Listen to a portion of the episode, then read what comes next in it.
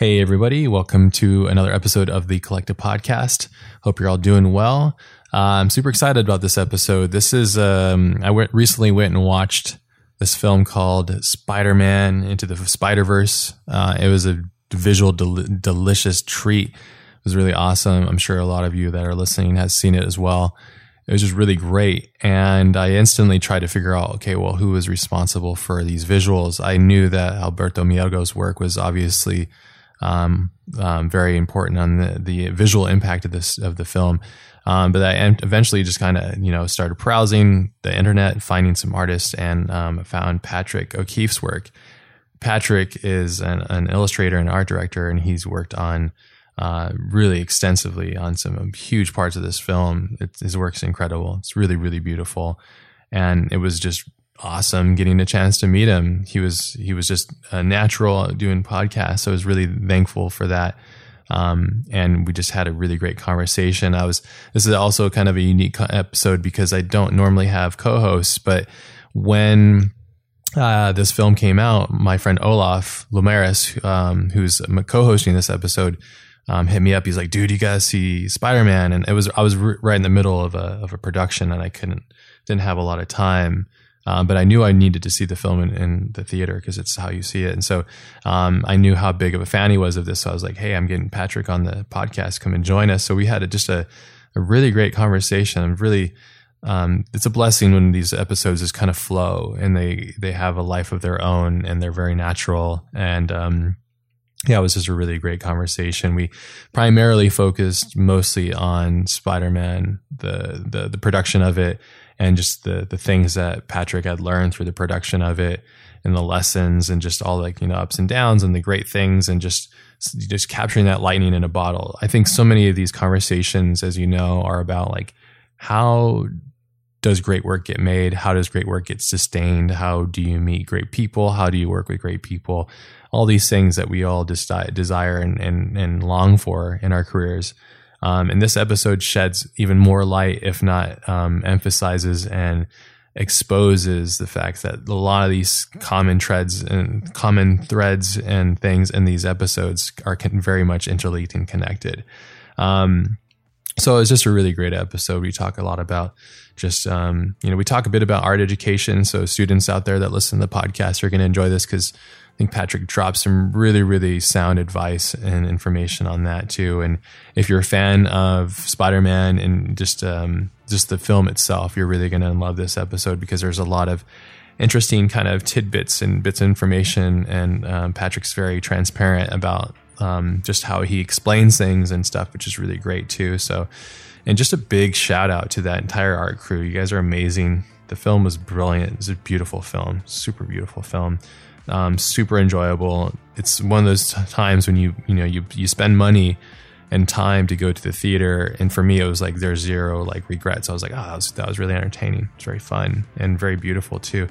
Can't wait to get a copy of it at the highest res and just go through it. Uh, we also talk a bit about flat Earth. It's pretty funny stuff that happens in this episode. Um, yeah, but it was, it was a really funny one. So, um, yeah, that's pretty much it. There's a, there's a lot of things that are covered in this episode, but I'll just let you go and enjoy it. Uh, it's going to be episode 197. We're creeping up there. We're getting close to uh, 200 episodes, guys. Super excited about that. Been doing this episode, this podcast for like five years or something now. It's crazy. Time flies. Um, but I hope you enjoy it. This is a, it's a special one. So, uh, 197 with Patrick O'Keefe, illustrator and art director extraordinaire. Here we go.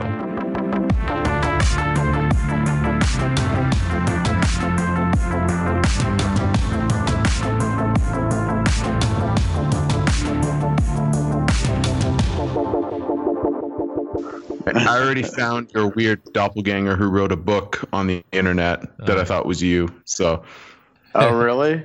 Yeah, yeah he wrote a book. On, his name's Patrick O'Keefe, and he wrote a book on uh, forum management. And I thought it was you. I was like, this is such a weird story. yeah, there's, actually, there's too many of you guys out there, actually. Yeah, I was listening to the your one of your Mache or however you pronounce his name. I should know because I listened. And uh, you, you he's going on and on about the name and you, and how unfortunate it is because no one can pronounce it. And then he's like, "But you know, there's only really one person with my name," and like. Patrick O'Keefe is like the John Smith of Ireland. Yeah. And then like the second most popular name is like Art O'Keefe. So even trying to lock down like an O'Keefe art or artist O'Keefe is impossible. Oh man. Yeah. There were I, like three Patrick O'Keefes that died on the Titanic. Like there's just everywhere. it's terrible. There's three of them that live in my house. I mean, it's like a pretty common, it's a pretty, pretty common instance. Yeah. Well, the next yeah. best thing is to have a name that no one knows how to pronounce, and then Disney comes out with a movie with a snowman, and then suddenly everyone knows how to say your name, and you're like, all right, well, one yeah. battle for another, I guess. Yeah, yeah, real original name, and then all of a sudden everyone knows how to pronounce it. You're yeah. you're it's winning like at life. Movie. You know, you have to like, outlive that. You have to. You're a grown man that has to beat a snowman from a Disney yeah, movie. I was here first, man. Yeah, I don't know. In my life, the snowman was there first, and then I met you. So that's how it works in reality. Damn it! There's even like. Uh, there's even like uh, you guys have probably seen Band of Brothers. Yeah, uh, yeah, yeah. There's a Patrick O'Keefe who shows up at the end, and he's like an absolute pussy. Uh, Nailed you know, it. He's all like, yeah, yeah. He's all like, "Oh, geez, I'm real excited to shoot some Nazis, guys. This is this is great." And they're just like, "Oh, oh, Brian, you piece of shit." They won't even pronounce his name right. I was so disappointed. you're all damn yeah. it. You're just you're dismissing my name. I hate this. Yeah, for, The, for the longest time I was trying to count all the times my name was mentioned, and ironically, it's mentioned in Titanic. He's the guy that um, serves him food or something. Uh, Leonardo DiCaprio loses his ticket or wins his ticket from. You win. all right, Olaf, what's your bet? What's your call? and he wins his ticket and goes. I'm like, I survived the Titanic. Yeah, three. I, I, I, died three times. You know, you're doing great. In each movie. yeah, yeah, yeah. Yeah, every movie ever made. You're in Fast and Furious. Yeah. You're in Jurassic Park. You were the first guy to it, die in Jurassic Park. yeah. That would be a pretty good stick. That would be. No, it was actually. I'm I'm somewhat decent at uh, internet searching, and it was weird. I was like, I found your website on my phone pretty quickly, and then I went on my computer, and uh, miraculously, I got lost trying to find your site because you have like 40 different sites, and I was like, wait, which one is which? And I can't tell what's going uh, on. Yeah. Thankfully, you that have is, a unique art style. That's what that's that that saved the day, and I eventually found you. So. Yeah, and well, I was halfway like, through your book. yeah, yeah. well, this guy really turned his career around.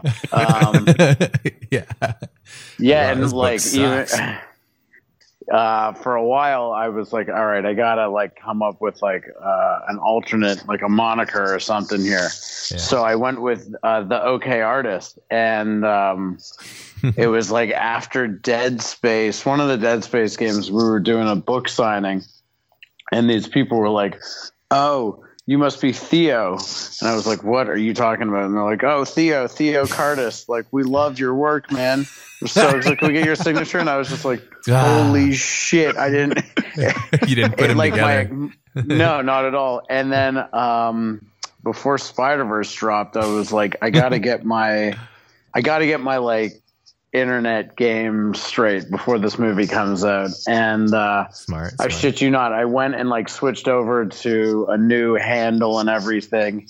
And then I wrote, I wrote why. I was like, yeah, I made the joke. I was like, and I'm sick. I'm sick of people calling me Theo. And at least ten people were like, like, like the you know blinking emoji and just being like holy shit i just realized your name's not theo the entire time i thought your name was theo and i was just like see? Win, see? Win bro. Just yeah. prove my point. Yeah. Oh that's sketchy yeah. dude. Attention spans i guess. Or like you can't blame them if you're putting it out there and you're spelling it as theo. It just looks the way the like the letters fit together it just the looked okay, oh, theo cardist that's a great. Just go by that though. I, I don't want you to switch yeah. back. yeah, that I think now. that's actually better. Actually, uh, there, there, there definitely was like a fork in the road, and I was just like, well, the brand recognition for Theo is there. Yeah. Uh, and there aren't a lot and your name Theo had an artist in it too. Around. That's kind of cool. Yeah. You know, Cardist. Yeah. Cardist, just, yeah. Just count it as put on hold.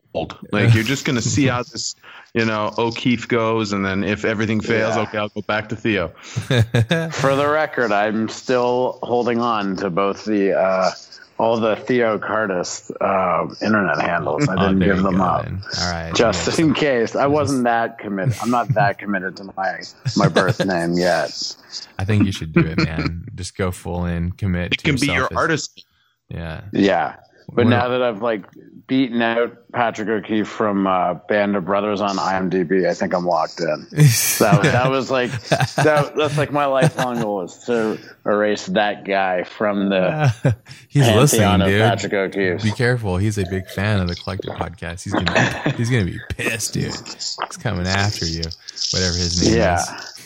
Yeah, whatever, whatever buddy's yeah. name, whatever that bozo's name is. Isn't that a bummer? Because he's like a normal person. Hopefully, you know, like actually probably like a good guy.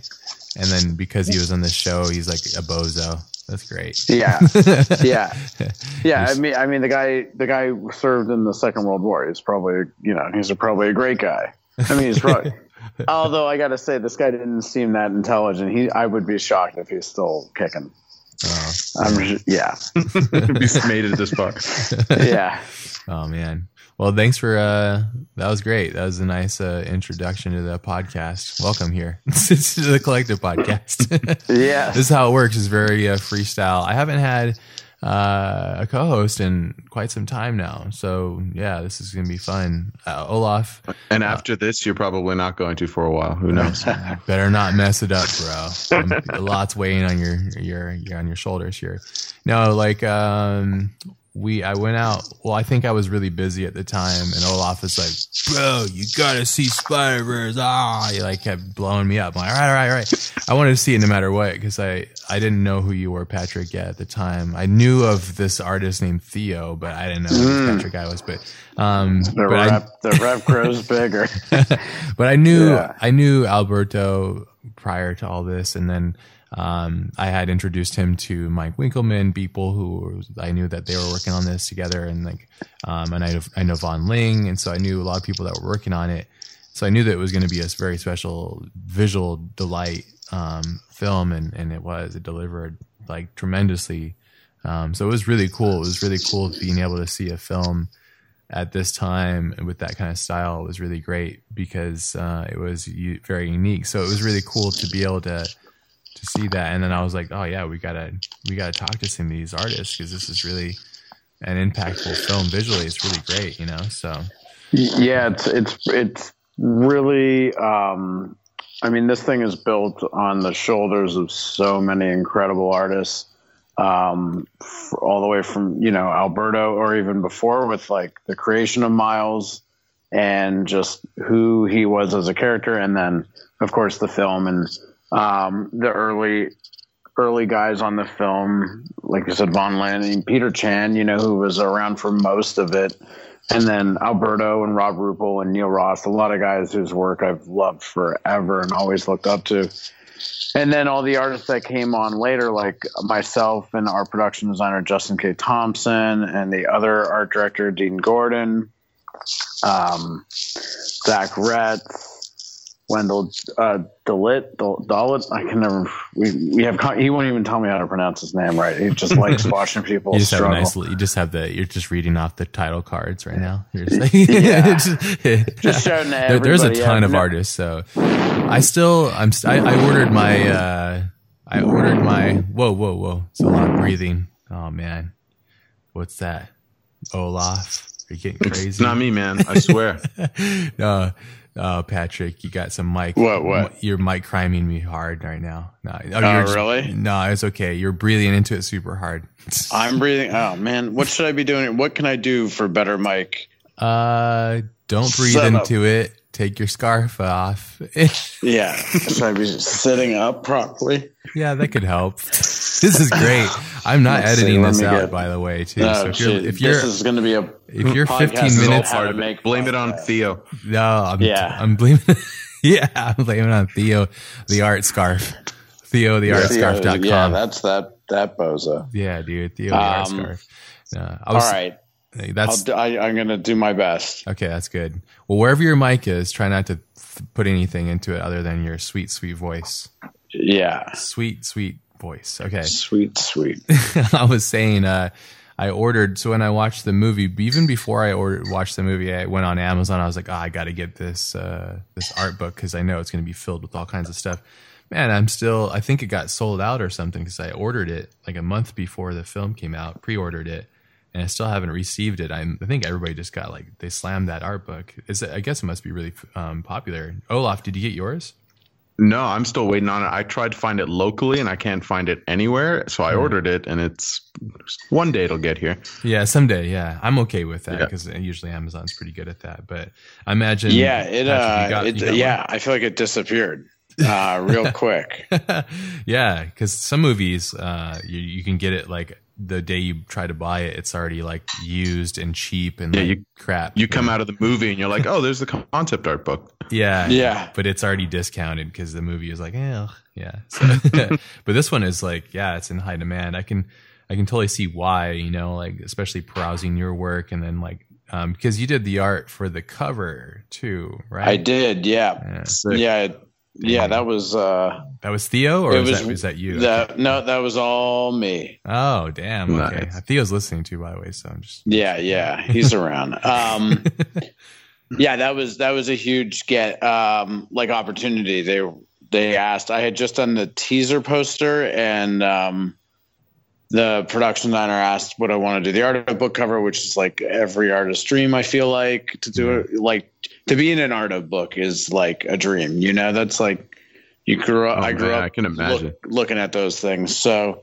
to be asked to do the cover was huge, but but it, it was then followed up with um, you can't do this during regular studio hours. So it was like uh, an after hours thing because it's weird when you work on these films. Um, every hour is accounted for because you're in the union, and so the marketing that's actually like a marketing gig. So I was like freelancing for my own film. uh, I like after I'd come in on like Saturday and paint it, and then like uh, those checks to, like, went over. to Theo, and the other yeah. checks went to Patrick. so it was like Theo's the marketing artist, guys? actually. Yeah. yeah, I mean, yeah. They live in the it, same. It was place. weird. Uh, that's weird. On this film, um, which isn't common, at least at Sony Pictures, and I'm pretty sure everywhere else, on this film because the art style was so specific, um, all the marketing stuff, or like 90% of it, had to be done by artists actually working on the film. Yeah, um, makes which, sense. Which, yeah, which made for just like people, like just like I said, like double shifting, basically. Interesting. That's, that's, something crazy. that's another detail that I think a lot of people aren't aware of, just be the behind the curtain and the business of things. Because oftentimes the movies and almost all the movies that I've worked on is it's very rare for the the like the marketing side to use the same artist or the art or the people from the film production to do the because they would usually what they do is they'll just hire like an outside studio to go like hey we're yeah. making this film and blah blah and then they either they'll either nail it or do something really good but most of the time it's like, well, this is weird and it doesn't even make sense. So it's really cool that um, I think it makes sense, right? And I would imagine the directors are like, no, it has to be this style. Like you can't like have Finding Nemo renders representing this movie, you know, like or some kind of yeah, weird it, interpretation because it is so. Uh, it's such a unique style and look to the film itself. Yeah, it was a real um, interesting mirror to look at when it came back from marketing the stuff that they did because there's things in the film that people really latch on to like the the CMYK offsetting or the like um the the halftone dots and and stuff like that. People really jump jump onto that stuff. And when you see a lot of like the fan art or the marketing art they go super heavy handed with it because yeah. it's the thing that stands out to them the most Yeah. Um, and then so it would come back and you're like oh I, I can see why they think this looks like the movie but this does not look like the movie at all like this looks mm-hmm. like it looks like some fan art or something like that and it's just because um, for a lot of people it was a, a very different looking project you know it looked very different than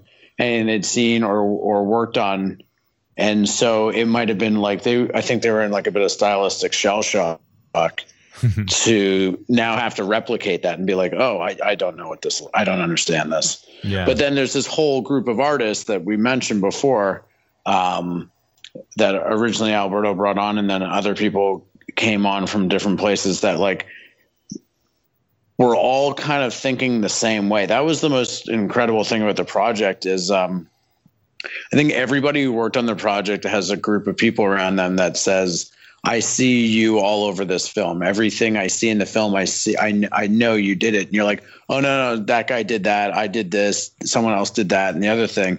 And at first I was just like, oh, my friends just don't really know what the hell they're talking about. Or like, what does my mom know, you know?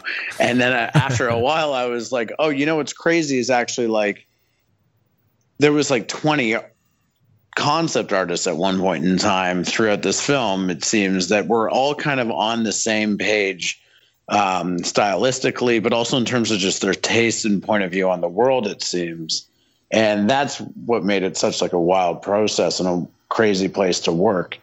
People would draw and talk. You thought you were like a very unique artist, and then you end up in a room full of totally unique artists, and then you just you kind of feel like you found your tribe almost. Yeah. That's awesome. There's definitely synergy that happens in there. You can definitely tell and you kind of experience it and see it. Um, yeah. Did that happen naturally, or what do you think that was kind of uh, like a throughput, like a through point where you eventually got there, or did you just all of a sudden realize, hey, we're all kind of jamming on the same wavelengths here?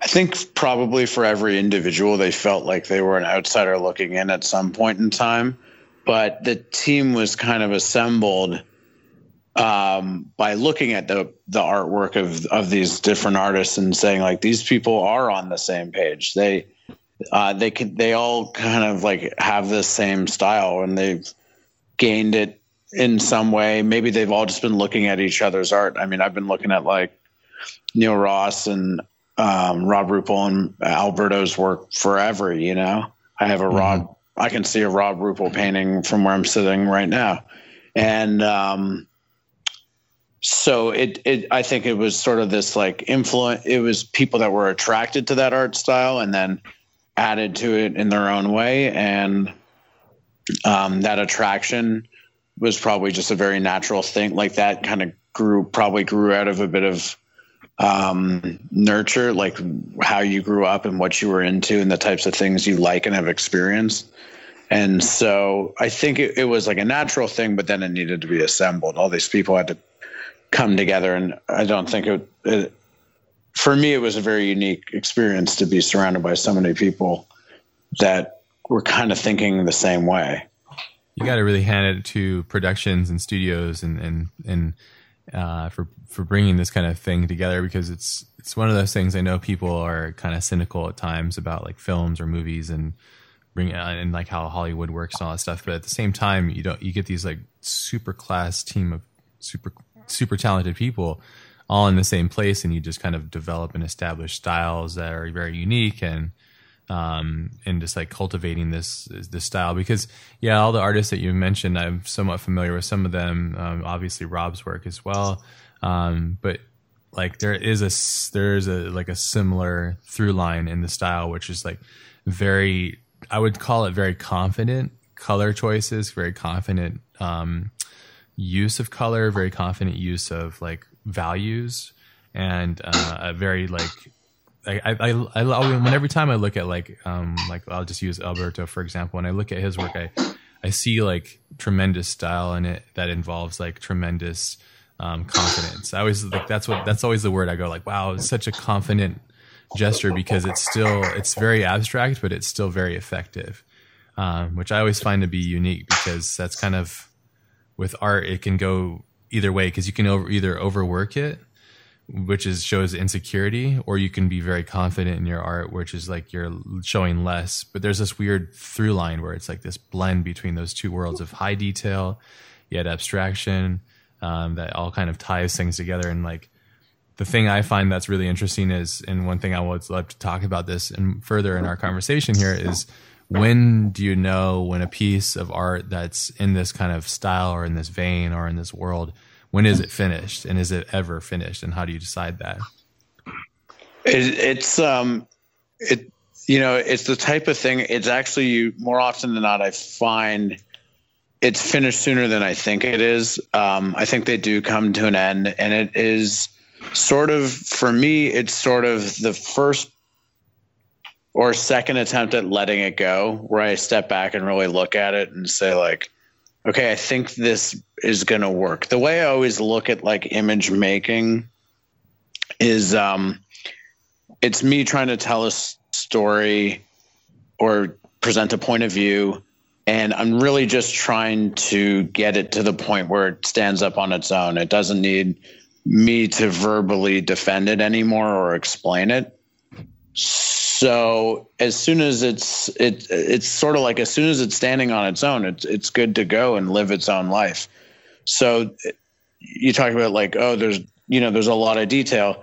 There's a lot of tricks going on there too. Like you put an intense amount of detail into a few things and draw the viewer in there. You can you can get away with a whole lot of abstract or inferred detail elsewhere in the composition that the mind will sort of fill in. Yes. As a result, and then only under like further circumstance, you're like, that doesn't look like it, the thing it says it is. Yeah. Uh, but but that's the fun part. I've always kind of enjoyed this idea that um, the mind is going to try to fill in the blanks. Like the, yes. your mind, your reptilian brain is so concerned with knowing what's going on that it's going to pull all this information together and fill in major major gaps. That's why like as a kid like some coats on a coat rack could look like a monster because like and you'll get freaked out. And it your your your ego self is like oh man that i feel silly. But your reptilian self is like well it wasn't a monster and we're not dead. Mm-hmm. so i think we're we're you know who cares? Yeah. Um and so i always like this idea that that when it comes to that abstraction is like if you get it in the right if if you get in the right amount of abstraction, but you have enough factors that are are are real or or really described, the brain, the audience, um, like starts working. Your the audience's brain starts like you know going into a little bit of overdrive here, and it gets excited because it's doing the work to connect the dots. Yes. So that right amount of abstraction is actually like it becomes almost more engaging. It's almost it's like a little visual puzzle. Yeah, well, it's like um, good films conscious that of it. get you thinking about it, right? As opposed to just feeding you all the information and all the points. It's like, well, think about this shot and the next shot and the next scene and how these stories come together and how they got there and why they're there, as opposed to telling you everything, right? Yeah. Yeah. And so to answer like the question of what, when is it done, it's sort of like done as as soon as possible. As soon as it's as soon as it's I'm confident it's going to stand up on its own and and be able to um, hold it you know hold itself accountable and describe itself. That's when it's done, and um, I think that's like what kind of makes it never feeling too overworked because um, my my father-in-law has this great saying because my wife always does this. It's like he always says like you're selling past yes. It's sort of like she's convinced somebody of her point and then you're still it's like yes i agree with you. And then they keep going. You're like yo you're selling past yes. I you got me. Yeah. i agree with you. Yeah. And i think the artwork like shouldn't shouldn't try to shouldn't shouldn't try too hard to convince you of its point of view it just sort of does its thing and says like you know hey come on in if you're interested yeah that's i think that that's a uh, that's a perfect way of looking at it and it's also psychologically I think why a lot of people, myself included, are fans of this style because it is, it's like a creative minds style of art that's like very appealing because you aren't, you're leaving things to chance. There is abstractions. There, like, you're telling me where to look because you've ima- you've you've added a certain amount of like artist skill, which is like you know, um, you know, like you know, uh, just perspective. Um, we call that um, vanishing lines and shading and different types of uh, you know typical like visual trickery, um, contrast and all that kind of stuff. But then the rest of the elements are kind of left for us to interpret, and I think that that's a really special um, trait and skill to have, and I think that's what kind of helps evolve the actual art form and the experience, psychological experience as being a fan and being a person that actually consumes it. You're right. Like the viewer has to take part in finishing and filling in the blanks, and I think that's why so many of us enjoy abstraction and abstract art, especially especially artists, because we look at something we go like, oh wow, like that one thing is now this other thing, and I see this and that, you know, and I think that's a to make us to make a film uh, at this bit at this size and utilize that kind of technique and idea was is really cool. It was it was awesome, and it was cool to see it implemented um, quite a bit because there was some really abstract moments in this film, mainly like the like the collider room. I guess was it? oh man, yeah, yeah. That was like and, a and I'll jump wild, on, uh, yeah. wild thing, yeah. And I'll jump on that in a second, but I just want to say one more thing. Like, so the the way we kind of thought of um, abstraction is um, it was very much like it. It's like focus on a lens. Something can be real to abstract, focus to out of focus, and instead of blurring things like you would with a camera lens, it's like you you dial up their abstraction. And that idea and sort of all the ideas we were just talking about that the different concept artists had, that carried through at every single level. Like our animation um, was very much still about these same principles of being very um, selective but observed, very mm-hmm. graphic, and then at times very abstract. Nobody's really gotten a chance to go through this uh, film frame by frame unless you were one of the filmmakers, which we would do on a daily basis in these big reviews. Um, there's frames of animation that where like people's arms are just completely disjointed. Uh, there might be three or four hands instead of just the one because we didn't use any like animation smoothing or any uh, lens blurring or anything like that. Mm. And to keep it from being an you know just chattery as can be, it needed to um, embrace these levels of abstraction a lot, which were borrowed from uh, from like anime style. Um, and then just and then just like played with. Yeah, Todd Vazari has posted a couple of things like that on Twitter where he's actually broken down stuff from the trailer and then said like if you look here it's like here's the animation on twos and here's how they drew this arm and this leg in these moments. It's uh it's pretty cool to see. And what's bananas is like none of that's being drawn, right? That's all actually happening in 3D. Yeah, that's um, nuts. the all the crazy stuff that really blew our minds as filmmakers, not just as the artists who made it, but as like filmmakers, was seeing that they took ImageWorks, Sony Pictures ImageWorks, who actually does the the creation of the technology and the animation and the actual execution on these things, which we work with, uh, you know, on a daily basis.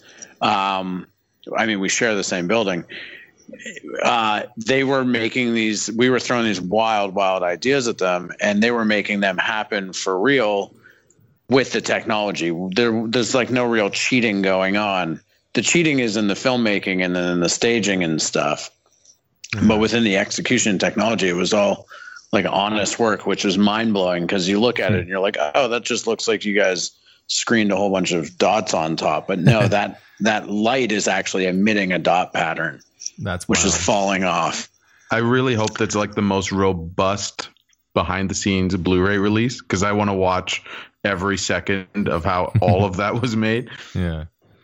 It was it, it was con- and this was really my you know this is my first film I'm art directing and um it was funny how many times somebody I'd be working with would lean over like the visual effects supervisor Dan, Danny Dimian uh, he would lean over and be like hey you know this we we never do it like this before and i kept hearing that so often that i eventually replied and i was like you know, I don't care how you're like, I, I don't ever care to learn how it used to be done.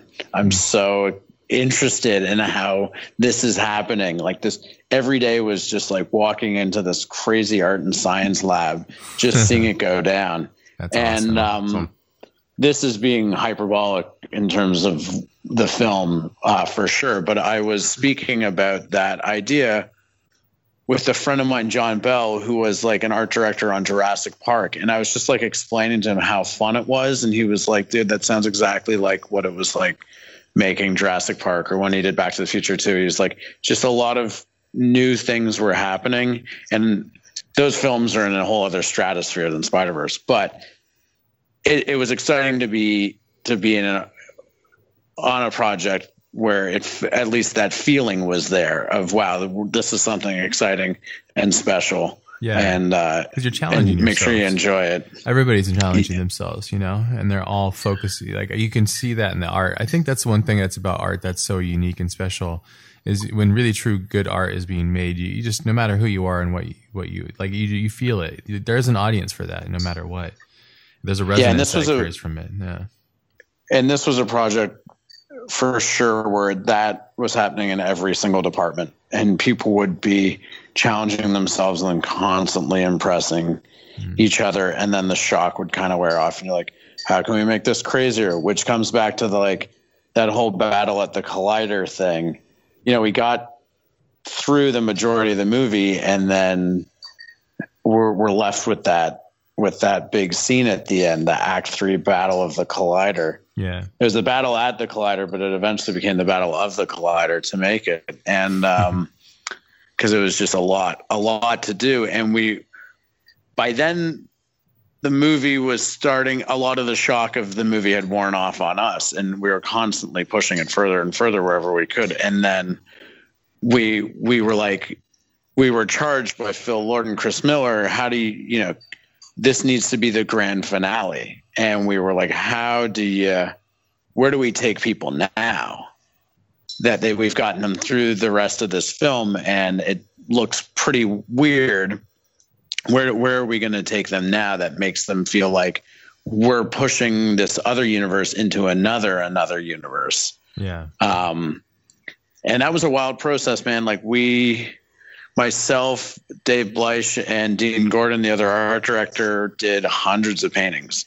We were doing first it was just black and white, just coming up with ideas and compositions, and then it eventually started to move in. We needed all the color to make it work, and I think between the three of us, we must have done something like I don't know, a thousand, fifteen hundred paintings, some thumbnails some color script panels, some like full on sequence illustrations. Hmm. Um, That's insane. It's awesome. And you're just turning, and we, it's funny, we would talk about it.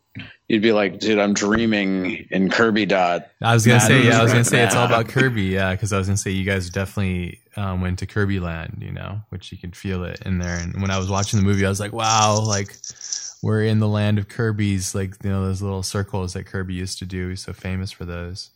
Yeah, yeah, it was imagine. total, total Kirby land, and uh, I remember watching the scene start coming back, and we were all sitting in the room and and just blown away. You know, it was a couple weeks earlier that we started turning the stuff stuff over, and the people who had to now turn it in, you know, animate it all and make those visual effects happen were kind of shell shocked. And then a few weeks later, they turn around and show us their the viz dev and look dev tests and all that. And now we're the ones being shell shocked because it looked so ridiculous.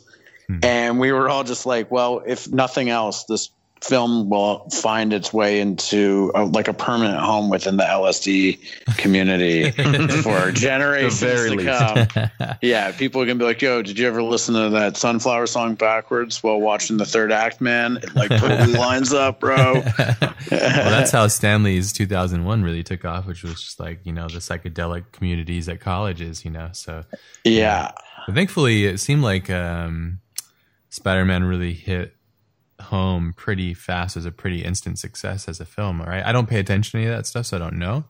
Um, I liked it, so that was good. Yeah, but I yeah, I, I mean, people seem to be receiving it really well, and it's doing pretty well in in theaters. And um, I think the best part the one of the best takeaways is a lot of people within the industry are now talking about how um, it's inspired them to do something really different, and and that's like studio heads and stuff are, are saying that. Good. And every artist wants to do something different. That's what we're all trying to do. Yeah. And now hearing that within the studio walls, people are saying like, people are doing the right thing. They're like, that Spider Man was crazy, dope, and different let's not do that, but let's do something crazy, dope, and different of our own.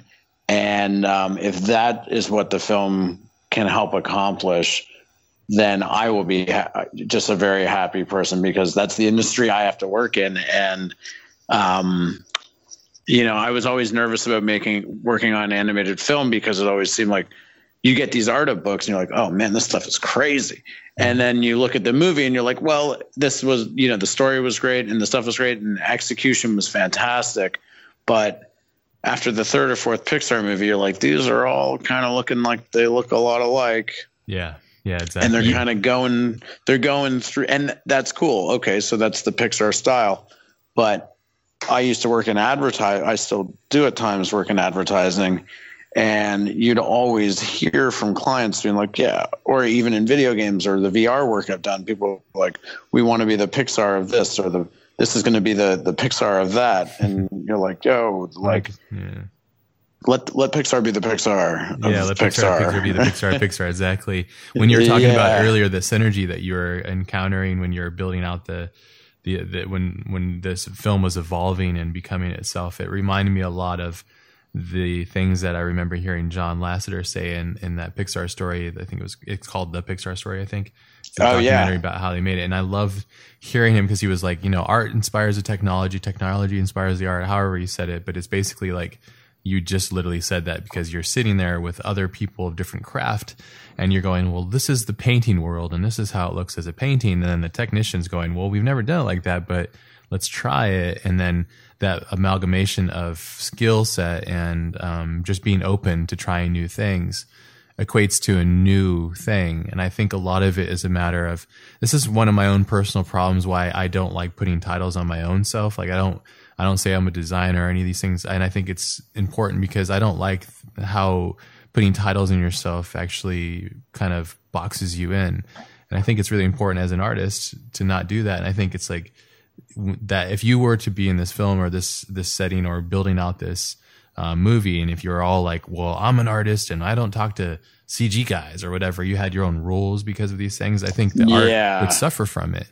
But an open communication and an, an ability and a desire to advance the art and find a way and and develop a style because there is answers and that's the cool thing about this and that's what I was saying earlier is like thankfully because of productions and studios and people, you know, uh, that are willing to put in the money and the effort to pay people like yourself to actually develop styles.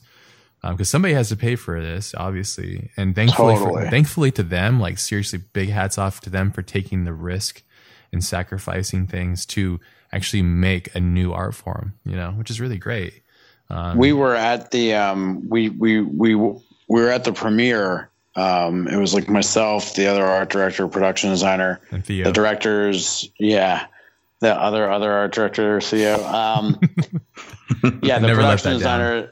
yeah, the directors and um, Phil and Chris were there, and we all kind of like had this sort of Im- accidental huddle almost after, um, and you you know, everybody was like, it was really the first time a lot of people had seen it. And everybody's like, wow, that, what a visual achievement. And we were all kind of chatting, like, you know what the craziest thing about that whole movie was? Is that um, the studio not not even like let us made it is a weird way of saying it. It's like they wanted us to make it uh, in that it in the, what it became into its final form and supported it.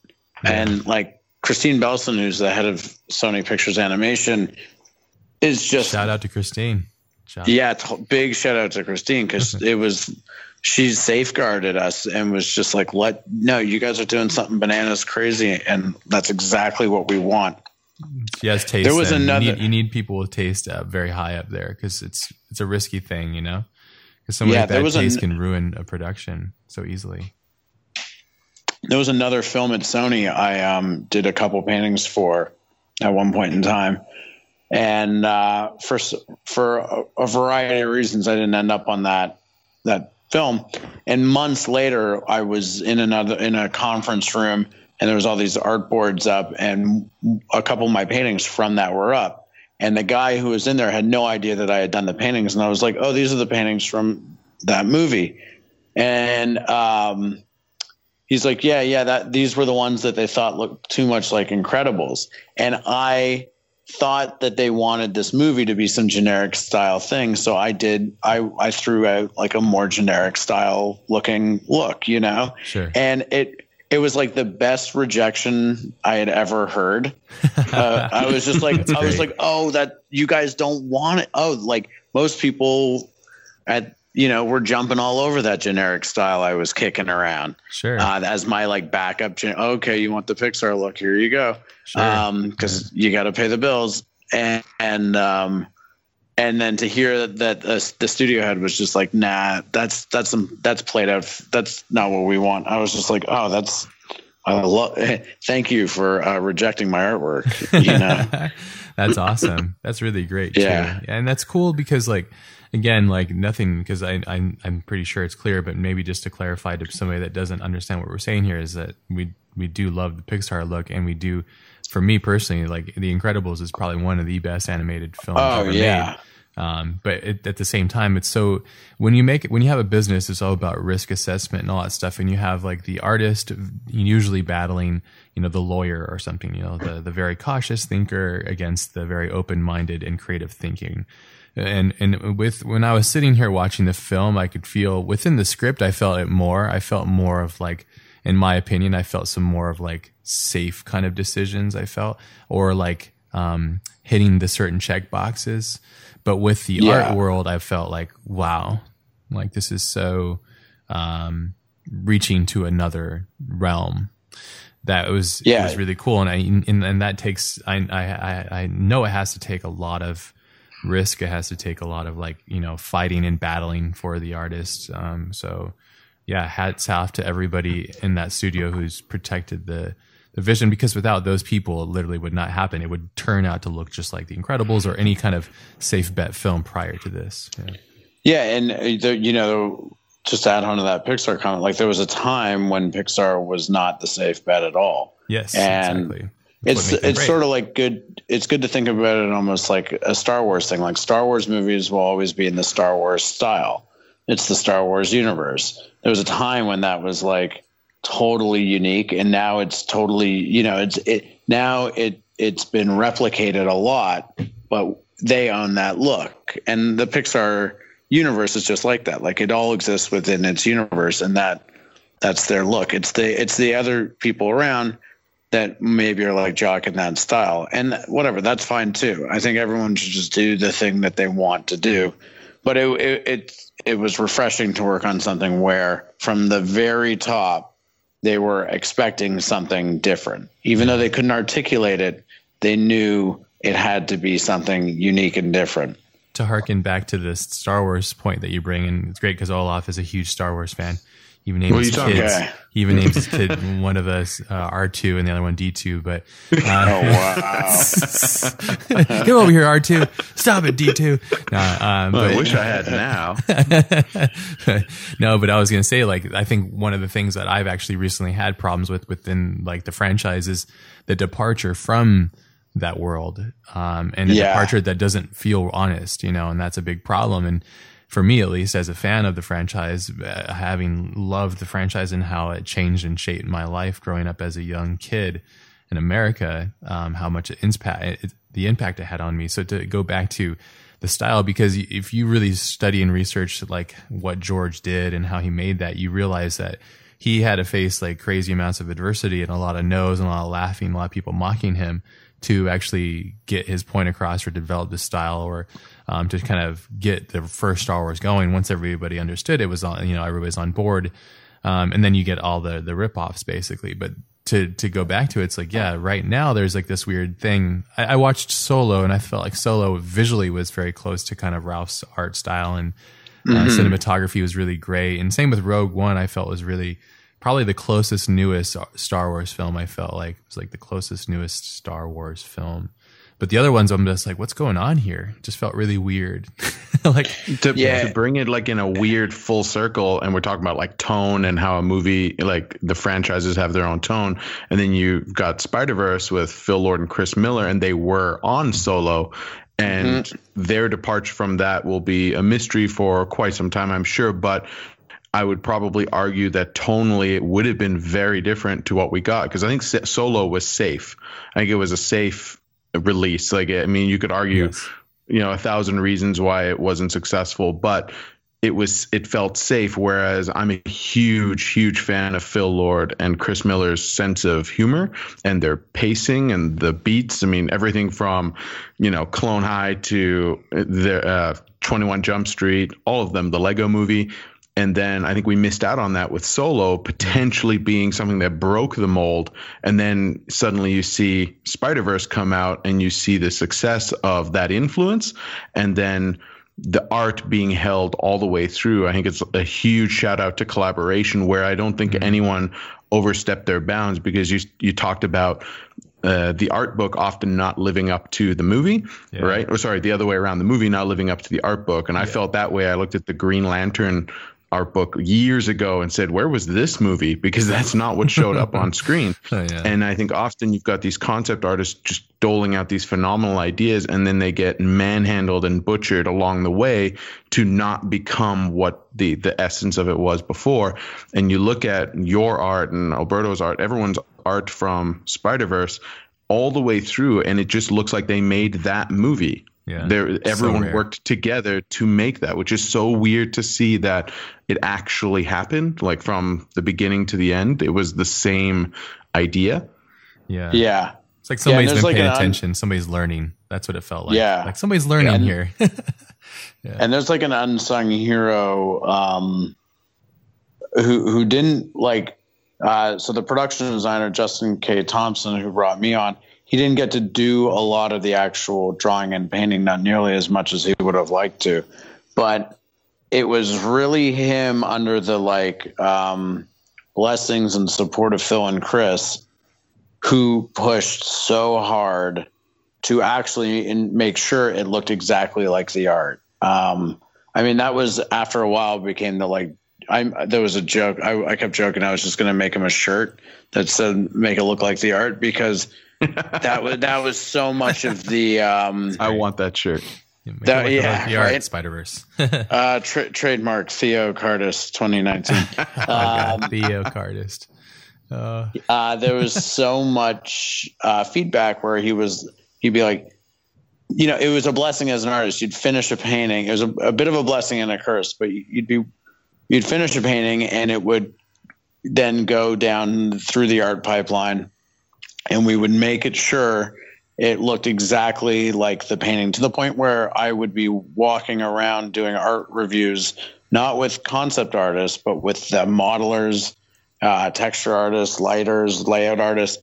And you'd kind of be like, oh, wow. Um, like, oh, did they, um, I don't remember painting a different angle of that painting. Like, yeah. And then you'd like, see them spin at 360 and you're like, oh my Lord, it's alive. Yeah. Um, That's awesome. But then the, the, the curse side of that, of course, was the painting as you were painting it had to have all the information um, that would eventually end up on screen as well. There was no mm-hmm. shortcuts. Um, they're you massive be ultra paintings. gestural. You were actually painting kind of final productions. Yeah, and and going back to our whole abstraction thing, where you were abstract, that wasn't going to get figured out more later. That's what it was going to look like later. So, uh, and somebody was going to have to look at it and and and make it. Yeah. Yeah, that's that's really you know, interesting. I, I, I, thought a lot I, of it was 2D, and I thought there was a lot of really amazing compositing 2D work that was done in it, which I'm sure probably was tr- somewhat true, right? It's not all this uh, is 3D, right? I wouldn't. I would say there's way there significantly less 2D than you think there is. That's insane. Uh, yeah. The burst cards and stuff, those are yeah, all 2D. All the uh, concept artists viz dev artists, we had to do those, which basically turned us into animators. But there's not that many of those. a lot of a lot of it is um, a lot of it is built in 3D and rendered in 3D, and the that offsetting is actually from a camera, and those shader the the shading is actually being rendered that way. the cool. line work is is legitimate line work geometry in 3D that the mm-hmm. animators had to animate and turn on and turn off when they needed to. Yeah. Um, it's like a really beautiful, probably in-house built toon shader that has like tons of custom features. I imagine. Yeah, the the ImageWorks guys um, totally took this thing to another level. They they they made it for real. There's, it's not a trick, and I think that's um, there, there was a there was an opportunity to make something that didn't like this is a big movie and it needs to look I hate to use the word expensive, but that's the word we kind of had to use. Like it needs to look like it's a big movie. Sure. Um, and it, it, couldn't, yeah, like it couldn't, it couldn't look cheap. Like it was a trick. Like a so it really had to be, yeah. yeah. So it really had to be done all the way down to its DNA. That's really cool. Which was, um, incredible. Like like I said earlier, it was just like incredible to watch and to be a part of. Um, I, I have a question about the style, and maybe uh, your point of view will be very interesting on this because it's incredibly unique. You could argue it's one of the first styles to be presented in this way, but just like Pixar, Pixar's developed its look. Do you think that this look is something that's going to be not only duplicated, but now have a place outside of a Spider-Man Spider-Verse story, i.e., other movies coming out completely different. Like you've got, say, How to Train Your Dragon or any kind of animated films coming out. This style, do you think it's unique to its this story, or is it going to now be something we see more of? What do you think in that regard? I know, for instance, within Sony, and that's that's the only one I can speak about with any real knowledge I'll, I'll, I'll, i love speculating. So, um, dude, we're talking uh, Flat earlier or later. Yeah, I, I, I, within Sony, it's like the the mandate right away. I mean, there's lots of other films being made, and a lot of people are at the studio are like, "Wow, look how crazy different that is," and the studio's response is, "Yeah, now make yours as crazy different in a whole different direction." Good, nice. So you know, I've seen this style somewhat in like commercials and stuff too, and, I, and Alberto's had some short films too that had a lot of the DNA and from here. And I know that there's definitely there's definitely been things that I've experienced, but in in this grand of a scale, not, no. Yeah, and that's what I mean is yeah. when it's this loud and you know it's attached to a good story, it's a good film, it's successful, it's winning awards, so it's like the perfect mix of everyone wanting to do that, right, and thinking that the it's like when Deadpool was a success, everyone thought it's because it was an R-rated film, and it was more about it being true to its nature yes. more than it being an R-rated film. So you were hoping that it would set the tone of people saying okay, or studio execs saying okay, let's just be honest with the material, and then that will make it a success. Versus it needs to be R-rated.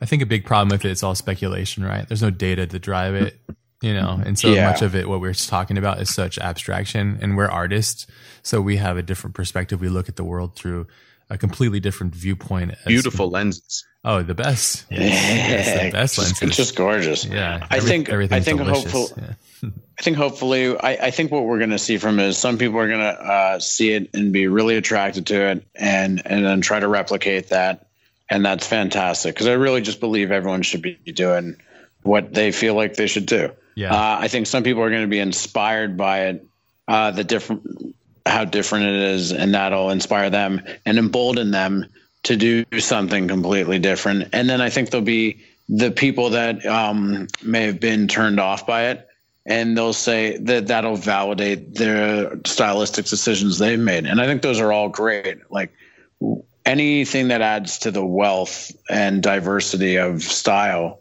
um, whether it's you hate it, you love it, you want to replicate it, and by accident you have some freak accident during replication and end up with your own cool monster. Um, I think it's like it's all for the better. But you know, there's a lot going on stylistically as well. I mean, people are seeing different. I I talk to different people and they're seeing different things. Of course, within the arts community, we're all very familiar with uh, the the like Alberto, Neil Ross, Robh Ruppel, kind of graphic reduced stylization. Um, so that's what really jumps out to us. But within the comic book community, it's people really jump uh, pulling like that's what's jumping out to them. They're like, oh, the Ben-Day dots, the CMYK four color offsetting, the the framing, the contrast ratios, those are all very comic booky. And then the anime people are like pulling out the anime stuff, and then the graffiti heads are all just going on about like, oh, it's really graffiti inspired, like not even just the graffiti, but like the way that people are moving and the like the colors we're seeing and the the the the outlines and the textures and stuff. So it's been very interesting to see um, something that people are very attracted to, and then figuring out that it's uh, it's all for different reasons. And then you know the story people are just like, oh, what a totally different story, you know.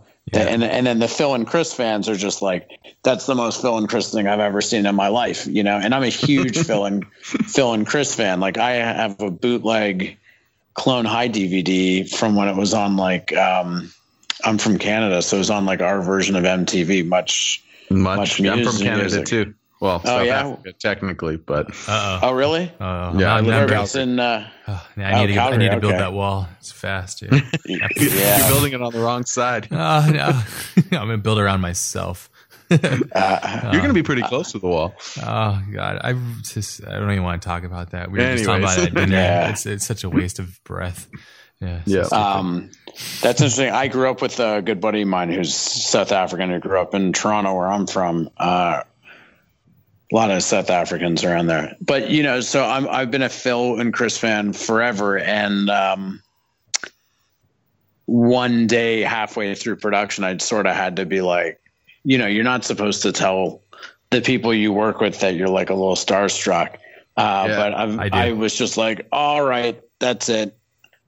we have to have a conversation. I was like, uh, Clone High was like my absolute shit. Like I love that show and oh, everything else you up. guys have done.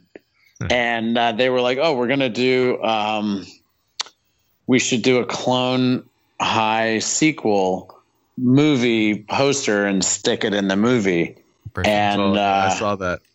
And I had this list. You, you know, you just have this running list that never runs out while you're working on a film um, of everything you need to do. And something comes off and three things are are left on. And i i put the clone high task on my list and left it there till the bitter end. And i knew exactly where it was going to go in the movie already.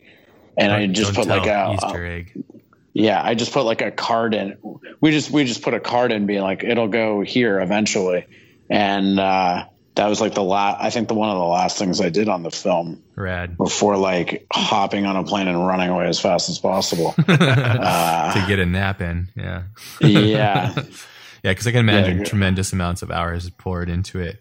But uh, you know oftentimes i hear from people that aren't into this industry or are getting new to it or their, their feet are wet or they're really contemplating going into this industry. They're always so um, either appalled or bemiffed or di- like just like destroyed by the fact of how many hours are put into these things and the products and the stuff. And they're like, oh, you worked that many hours? Like, oh, I can't believe this and that. And it's like, for me, I would imagine, well, it, this is just me, and I would imagine, uh, I'm curious to see what you guys think, but when you're doing work that you're passionate about, you're doing it with your friends or colleagues or heroes or whatever, it doesn't even matter. You could work a full day if you're on that rhythm. And that's the artist, the romantic artist in us, you know. Um, but I imagine there must have been super long days. These productions are huge. The, this film is filled with so much art. I'm like, as we're talking and I'm watching the trailer go through, and I'm just like, I'm just because I, I, haven't watched it or looked at it since then because I kind of wanted to wait before we talked because I wanted to kind of be fresh from my first experience um, from watching yeah. it. I'm like watching it going like there is so much work in this film. It's insane. Like the the differences and the changing of just color alone, the the, the use of color theory in this in this film is it's like ridiculous. It's crazy. Yeah, the, I mean, there's no denying it took a lot of work from a ton of people. I think it was one of the largest crews Sony Pictures Animation has ever assembled. Um, and you know the but but it's totally true what you're saying when you're working on something you believe in and with people you enjoy working with it's it's an it, it can be an absolute pleasure and there was a certain point in time um, we hit where basically every minute you could spend working would find its way into the film. Hmm, we were past so cool. the point of like throwaway work. Like new ideas weren't really being thrown around. They were for certain aspects, but it was like, you know, here's a list of like um, 50 signs we are that are going in the movie. We need to get them done, you know, and mm-hmm. and and make them as awesome as you can. And it was a lot of stuff like that where the more we were could do, it was just like more and more icing on the cake in some aspects. Sure. And then going in and wanting to make sure a lot of those things are authentic. Like I used to do a lot of graffiti growing up, and in all my projects, I, anytime I see graffiti in a movie or a TV show, and it's sort of just it's used as like a it's describer. Yeah. yeah, it's like it's just used as like a hey, there's graffiti here, so you know it's a bad neighborhood, or you know it's yeah. like this is where the artists live or something. It's like it's not very descriptive or true to its nature. It's used almost as just this this set dressing, you know, this bogus, weak ass storytelling device. And um so and and in this film miles is actually doing graffiti and he is a graffiti artist and since the whole ethos behind the design of the film is this is what the world looks like to Miles, a comic book character from Brooklyn uh, who's like 13. Um, the graffiti has to be on point. It needs to be uh, knowledgeable. It needs to be in praise of because as a third, I, I remember being a 13 year old comic book kid, comic book character from Brooklyn, and uh, the graffiti. You know, that was everything. That, this is your altered uh, verse as well. Your own. Yeah. Is, uh, Theo's altered own. Yeah. Gra- yeah, graffiti verse, graffiti verse, yeah. But that was like legit what I wanted to be. You know, it was just like, oh, I just want to be a, you know, all that mattered was graffiti for so many years, and then when that transition. graffiti? what age were you? Because I was into it as well. Yeah, I was. I mean, I had an older brother who got into it probably when he was like 15. So I was like Same. 10, and I was just starting to like draw on everything. And it was like, you know, sm- it started small, and you're just like tagging the desk at school, and then the bathroom, and then the the recycling thing, and then the train yard, and then the. It's like pissing. And, it's like a dog pissing on a hydrant or something. It's like. yeah, this is mine. Yeah, this is mine. mine. This is mine. Mine. Mine. Mine. Mine. Mine. Yeah. Yeah. And uh, it just kind of grew and grew from there. This is my fancy piss. There it is. It's very fancy. Yeah, here's the quick this one. This is my blow up right here. This is my burner right here. Yeah. I mentioned uh, I mentioned earlier. So I had it, it's actually like my birthday this week or next week, but I had a birthday party over the weekend. Thank nice. you. And uh, a buddy of mine who does graffiti was like, "Oh, I brought you a present," and he brought he he bought two grease sticks and we sat at the bar with a razor and split them in two and then re i don't know if you've done this and then you repackage them so now you have like a dual color grease stick and it's those like high temperature sticks that like you can't get off anything. They're for like construction workers. And he was like all right here you go. Here's yours and here's mine. And he's like uh, now we have a contest going. And see who you know who who's going to get through their marker quicker. Ah, awesome. and it's just like i love that you know? It's, it's that's it's a great old school gift. Yeah. Get get your name out there. Claim it. Funny, just don't so say I, what colors they are because otherwise you're found yeah. out. Yeah. They're going to build a wall around you it's funny i um it's funny i we we did like a you know, people you go and give these talks for the movie and stuff, and um, people have the art books or they have a poster or something, and they want or their or their sketchbook, and they'll get you to sign it. And now, um, because people know that Miles's handwriting is graffiti, that's my actual handwriting and graffiti style. I'll like sign something, and they're like, "Oh, cool." uh, can you sign it like Miles would sign it? and it's just like the Theo thing. I'm like, oh no. you can never be authentic, Patrick, dude. and so we were at Cal Arts the other day. Yeah. Yeah. We were at Cal Arts the other day and they showed me, they're like, oh, we have this wall where everyone does graffiti. And I had a marker with me and I just started tagging miles all over the place. uh, there you go. I think, yeah. And there you go, man.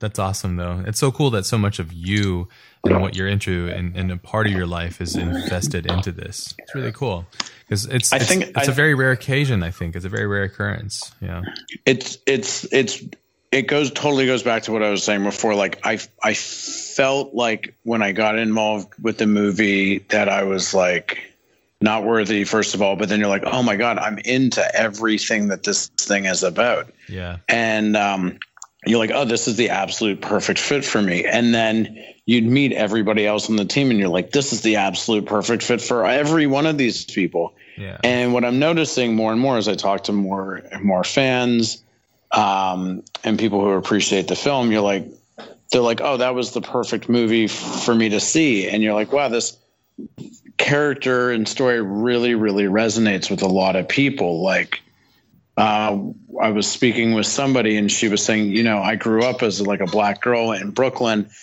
uh, who did graffiti and all that stuff. And this film resonates with me so much. And she was thanking the directors and everybody for um, for that representation. Like, oh, it's so nice to see that kind of representation. And then, like, all you know, I was like, hey, I'm all like a white kid from Toronto, and it resonates more with me than uh, any other Spider-Man movie. You know, it's like yeah.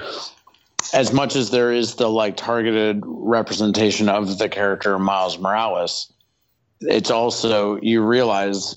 I think I think it's like it's doing two types of representation. It's the representation of an underrepresented visible minority, um, but then it's also showing to everybody else who is of this quote unquote majority that like oh fuck that's exactly like me too.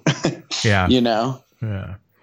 That's and really and cool. that that's been that's been nice and it, that's powerful to see. I mean the the the greatest outcome of all of it besides the art style and hopefully the cha- any change it might promote in the industry for more unique properties is the amount of people you hear from their like young children um, of any race just being uh, falling in love with this character and just being like, "That's me," you know? Yeah, yeah.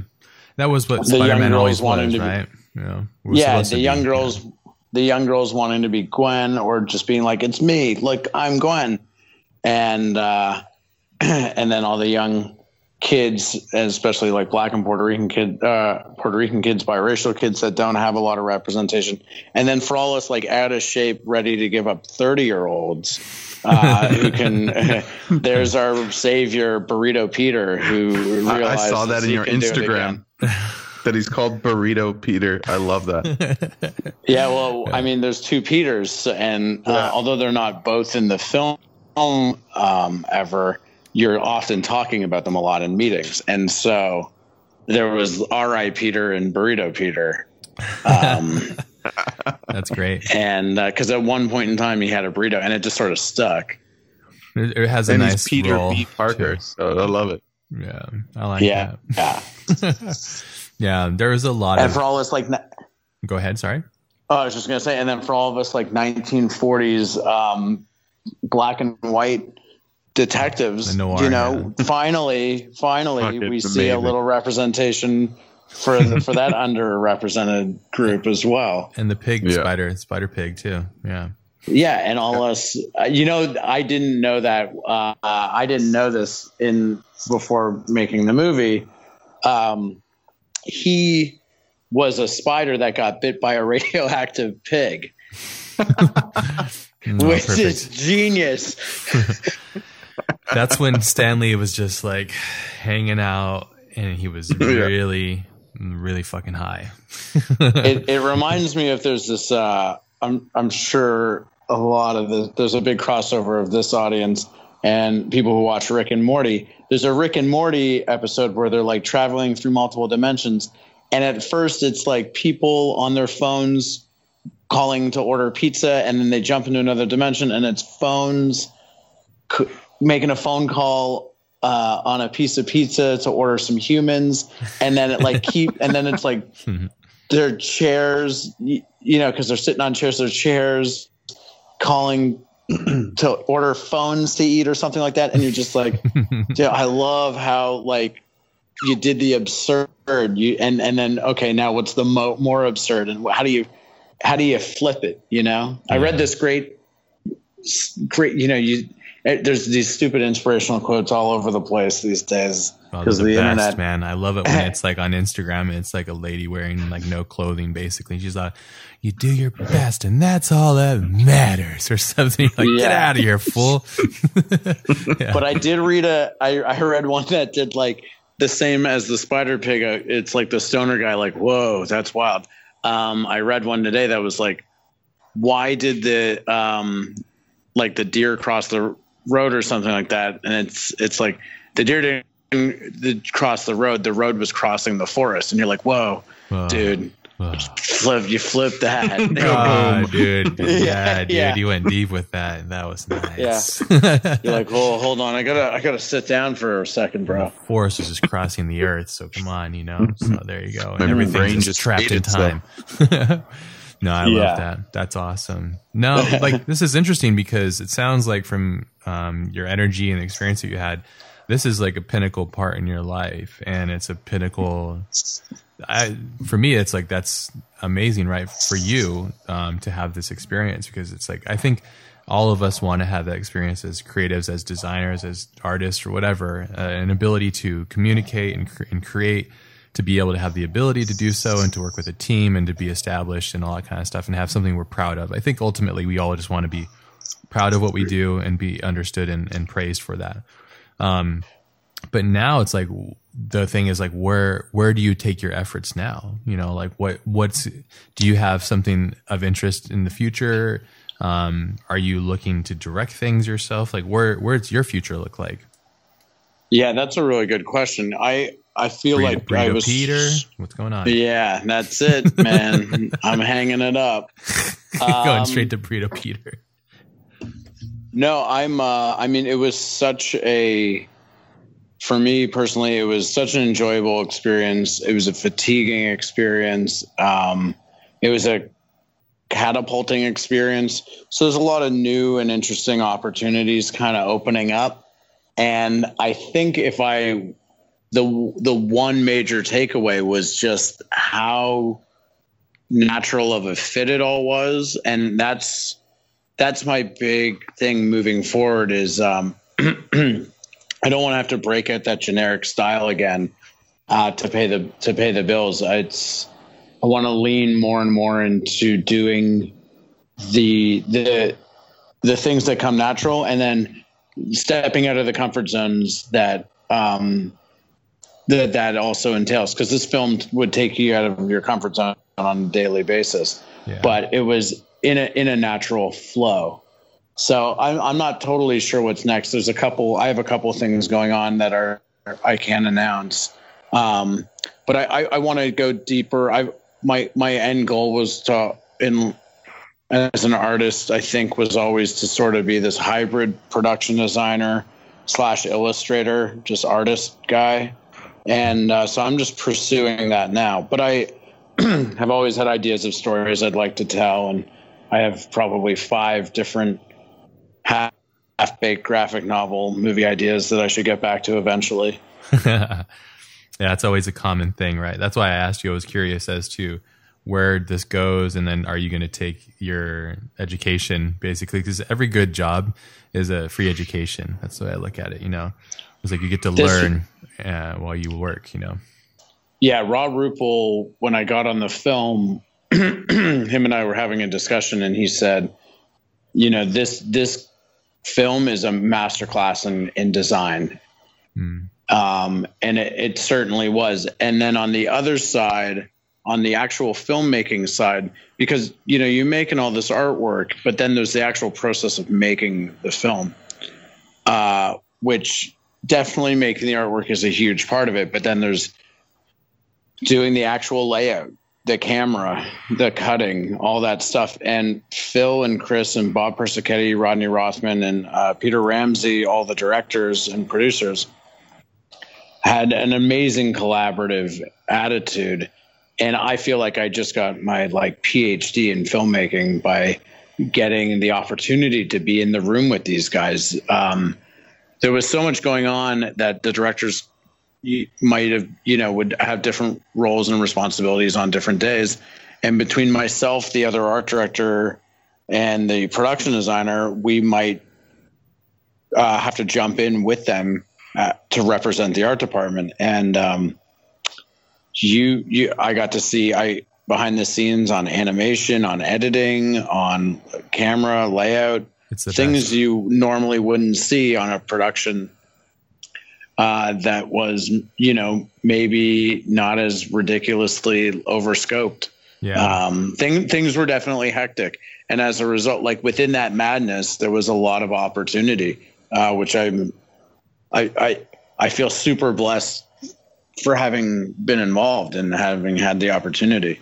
The great thing is you get to also see all the failing stuff, like what fails and how and why you get to learn from that too. I think is really all very important too, because it's so easy to just because like fans like Olaf and I will we'll get the book and we're going to just see the creme de la creme or the, the art that's shared because it's the stuff that feels most warranting to be printed warranted to be printed but you being educated within this experience you're going to have uh, a, a, good memory of like oh i remember that one day where we did this one thing it didn't work you know or that one thing that did work and the key takeaways you know um, and and where Robh uh, Ruppel's told you it's like this is a master class, you know, um, this is a master class in design.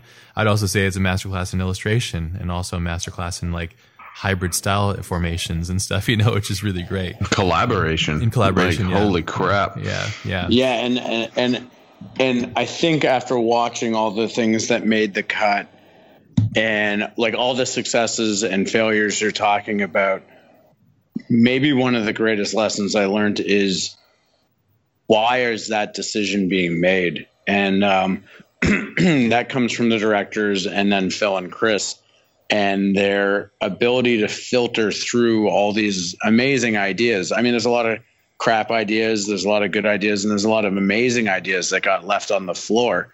And um, it's their dedication towards the film above everything else. Yeah. Um, there's a, there's some sets that were designed that everybody really enjoyed and thought these were you know just incredible sets.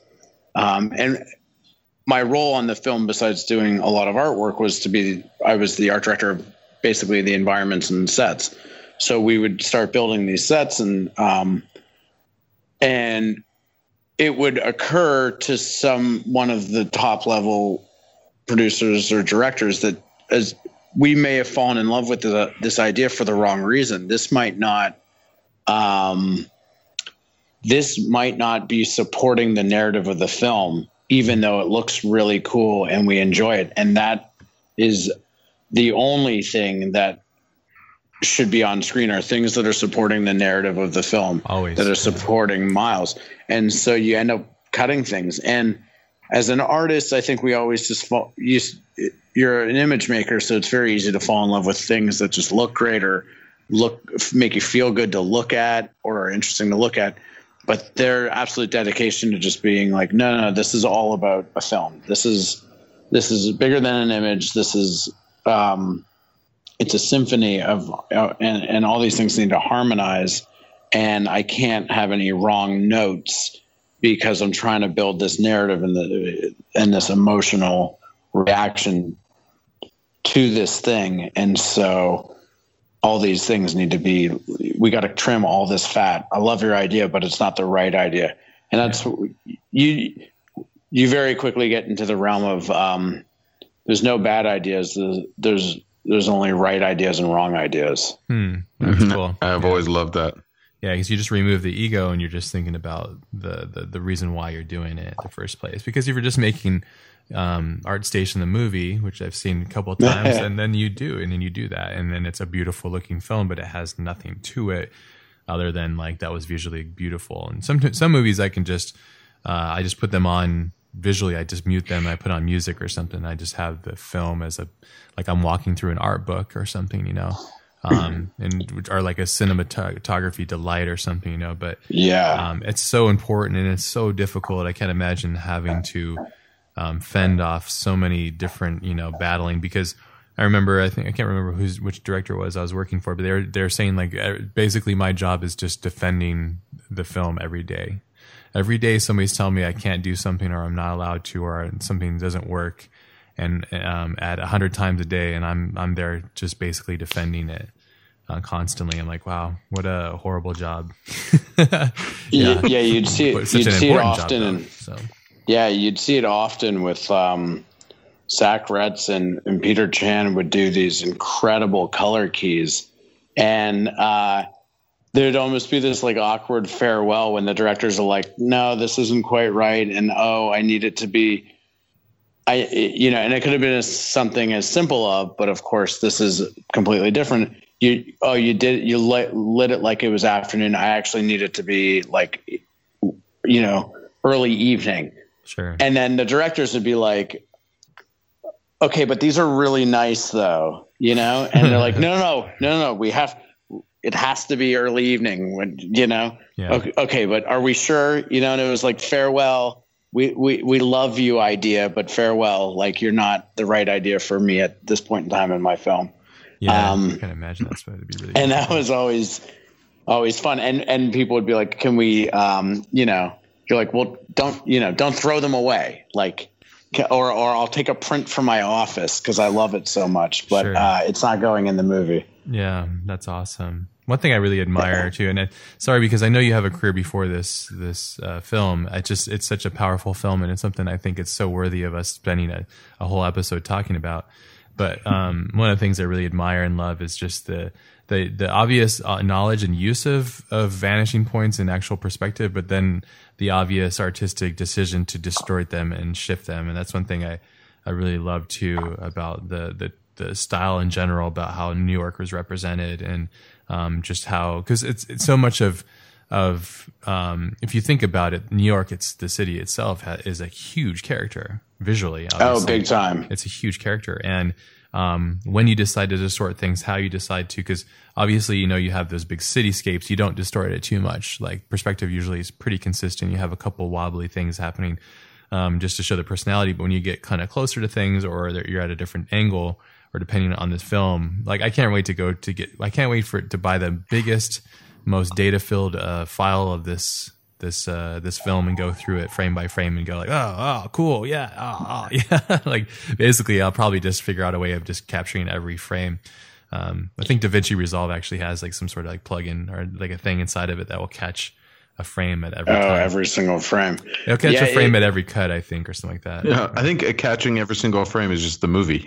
no, exactly. Yeah. But I'm just trying you got to, like, that. Yeah, yeah. uh, I'll make that a book. But you know that. Go that that um, that kind of goes back to the whole abstracting thing. Like we used um, breaking the perspective and stuff, much like we did the abstraction. It's it's a all a form of uh, focusing because we didn't have a lens to actually focus. So you need to abstract things um, or push them askew to draw to, to to, aid in the audience's attention as to where it should be aid in the, the direction in which they should be looking. Sure. Yeah. And there's mastercraft in that because if you watch and look at the frame they're always so com- they're so well composed yet still abstract as we talked about earlier probably a, a, common question i'm sure you get asked a lot is going to be um, art education did you get a formal education um, if so where and do you think an art education is important even now today when there's like you know resources like um, tutorials online, um, online education, or like using Google? Yeah, I had uh, so I I always wanted to be an artist. Um, so I used to, my brother was is is uh, a drawer painter. He's an artist, so uh, I was always kind of like following his footsteps. And then my high school had a really great art program, and that's where I started to take it more seriously. And I went to like after school drawing uh, class in this like uh, the, these two uh, animation kind of older older animation guys that were professors at Sheridan College started their own drawing school, like in their garage. It was so, it was pretty sketchy. You like went down an alley and stuff. They actually just celebrated their 20 years nice. uh, animation portfolio workshop. And, um, so I started to learn more and take it serious there. And I, I, that was it for me. I wanted to go to college to study art at Sheridan College. And I, I did, I got accepted into the illustration program and, um, after my first year, I ended up falling in love with this woman who is now my wife, and she was living in Vancouver. So I did one more year at Sheridan and then dropped out. And I got to Vancouver and realized that the art school that I was to attend there didn't really have the like the illustration the, the illustration program just wasn't really up to par with the one at Sheridan. Sure. Um, which is fine because it's a pretty unique program. But they had they let me cobble together a um, sort of my own curriculum where I took animation classes and then actual film production classes like live action film where we would be like cutting and editing with 16 millimeter and shooting and lighting and building actual sets and then i still got to take like like life drawing and painting and um, as well as co-op. So I actually started working at an animation studio as a storyboard artist in my last uh, year or so of college. So there, I got a really well-rounded education. I it was always just wanting to be an illustrator, but then all these other things started catching my eye, like animation and um, actual cinematography, and, um, and and then of course still the like classic life drawing stuff. Hmm. And then that was 2008, and the world was about to come crashing down. And all the animation jobs were starting to dry up in Vancouver right as I was graduating. And um, perfect timing. Yeah, The timing is everything. and um, fortunately, there was a studio which is no longer exists, but Black Box, which was an electronic arts studio in Vancouver uh, found my work and they were looking for a concept artist who could also legitimately do like some decent graffiti for one of their Need for Speed games. And in fact, uh, Wilson Tang, who I know you interviewed because I listened to it earlier. Yeah, Wilson. Um, yeah, he hired me out of college. Oh, nice. And um, that is where like I felt like I I got a string of amazing art directors, creative directors, kind of from then on, um, which really helped out. Yeah. Uh, and um, there was like him, Wilson Tang, and Habib Zargarpour, and then uh, this guy Nilo Rodis. I'm not sure if you're familiar with Nilo. Um, Maybe he was an artist on Empire Strikes Back, mm. uh, and that blew my mind. And it was just this great Amazing. group of artists that were very nurturing, you know, and that were had the patience to deal with an inpatient version of me, which still I guess still exists, that just wanted to do everything all the time. Yeah. And uh, but those guys were were great artists. And from there, I kind of just moved around the games industry until I landed in San Francisco, um, and where I stuck around with Visceral Games, still Electronic Arts and uh, I actually, we were talking about Star Wars earlier. I was spent two years working on a Star Wars property that never. Oh, never dude, that that piece on out. Instagram is beautiful. Yeah, I was dying. I I hope I don't know if we're ever allowed to show all this artwork. That's like one of the few pieces that saw the light of day. And actually, I was going to say something about this earlier. We just were talking don't about ask, um, just do it, and then let it happen. Yeah, yeah. Ask for forgiveness through a lawyer. Yeah, yeah, yeah, yeah. It was Theo, it wasn't me yeah, it was him. Um, there's this great thing. You know, we were talking about the level of abstraction in in the work um, at times, and uh, I've always been super fascinated with matte painting, and especially traditional matte painting. Um, the guys that the old school cats that would paint on huge panes of glass, and they're the shots that you so believed in as a child and still do. Um, and at Lucas, Indiana Jones. Oh, yeah. Yeah. I didn't realize this, but uh, the end of um, Die Hard 2, the wide shot of all the planes and the emergency vehicles, that's a matte painting, mm. like a traditional what? matte painting. I have to look back and so, uh, one of the crazy things about making this Star Wars game is we had weekly meetings with um, Doug Chiang hmm. at what? Lucasfilm in the hmm. Presidio at ILM. Awesome. And you'd always have to walk through Lucasfilm and ILM to get to some crazy secret, no windows uh, room where that was Doug's department, and that's like it's full of artwork for every Star Wars movie about to come out. Uh-huh. And uh, but along along the walls, it's plastered with all the paintings from yesteryear, and I would get you know I'd be breathing on them, and um, you would see the level of abstraction taking place. And it would blow me away because you always remembered them as these living, breathing things. And then you get up close and you're like, that's not a stormtrooper. That's a white dot on a black dot. yeah. Bullshit. The illusion. And then yeah. you're, yeah. And, yeah. and then you're just, you, after the shock kind of wears off, you're like, boy, the ball's on this guy to think, you know, and, yeah. and, he knew that that was just enough information to totally sell it because you're not going to be staring at it. You're not, if, if it had too much detail, it would be a problem. Yes. Yeah and that's the key to it. And that's a master level i think is understanding what to put on the frame what isn't.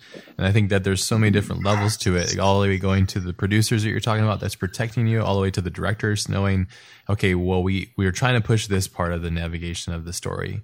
So we need to remove this part. We need to only emphasize this thing. So let's change the color to that because i need this mood to push that thing. And there's all these agendas that are happening you know um, yeah, and, and, I think that actually makes the most sense in, in bigger conventional. Because I would say like the story for this is in a in a sense it's very Hollywood in a sense that it's conventional in a good way because I do enjoy those kinds of films too. But it's not like a you know um, I don't know, you know, an abstract Russian art film or something. You know, it's still yeah, it's got it's it's got a, a, way to grasp it pretty quickly, and you understand what's going on. You don't get lost in, in plot holes or whatever. Um, but it's it's it's all these decisions. There's so many of them constantly, and there's so many different things that are happening all around, and these decisions that need to be made by the right person at the right time. I, am always blown away by um, films that are made that are really good, and it's like I remember I listened to a lot of behind the scenes, and I think it was like it was the behind the scenes for Princess Bride, which is one of the best movies ever made. Amen. Yeah. Princess Bride. Yeah. well, yeah. you think about it really what, like why it's so on, good. We can all agree on that. Yeah. oh, yes. I mean, it's like, if you think about that as a film, it's like it delivers on so many different levels and it's like, it's, it's a classic, but it's not, it's not taken seriously, I think, but it's so good though. But anyway. And I have such an appreciation for the, you, you know, those film, like Close Encounters of the Third Kind is yeah. like one of my favorite films of all time. And it's like, it looks film. great.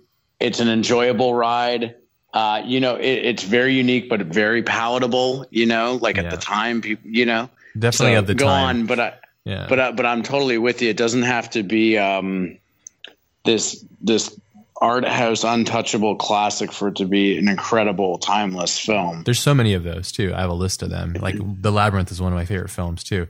But um, yep. but uh, when I'm thinking about um, when I was listening to the behind the scenes of um, I, I believe it was behind the scenes of uh, Princess Bride, but he was saying this.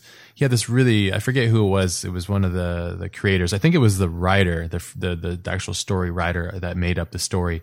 But he was saying like he's always so blown away how a group of strangers basically can get together and align to one direction for a, a, a, an extended period of time to bring forth a piece of art that's somewhat finished. You know, he's like, and I love that he articulated it much better than I did, but his whole evaluation of it, because he was talking about like how impactful that movie was on him and how insane it was that it actually even existed and that all the things came together. And it's like through tremendous effort and, and, and, you know, just sheer will, really, you know, and I think a lot of times, and that's the brilliance of films. Um, that's the brilliance of audiences not necessarily having to know how and why things were made. They're just simply supposed to take the ride and the journey.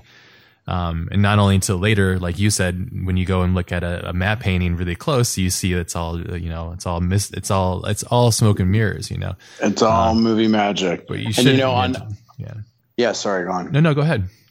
Oh, and just on the point of what you're saying, you know, this was my really my first film, and definitely a project of this scale um, with the involvement that I had and and just and all that. And while making it, um, Justin Thompson, the production designer, who's in many ways, well, he's become a great friend, but has also been an incredible mentor.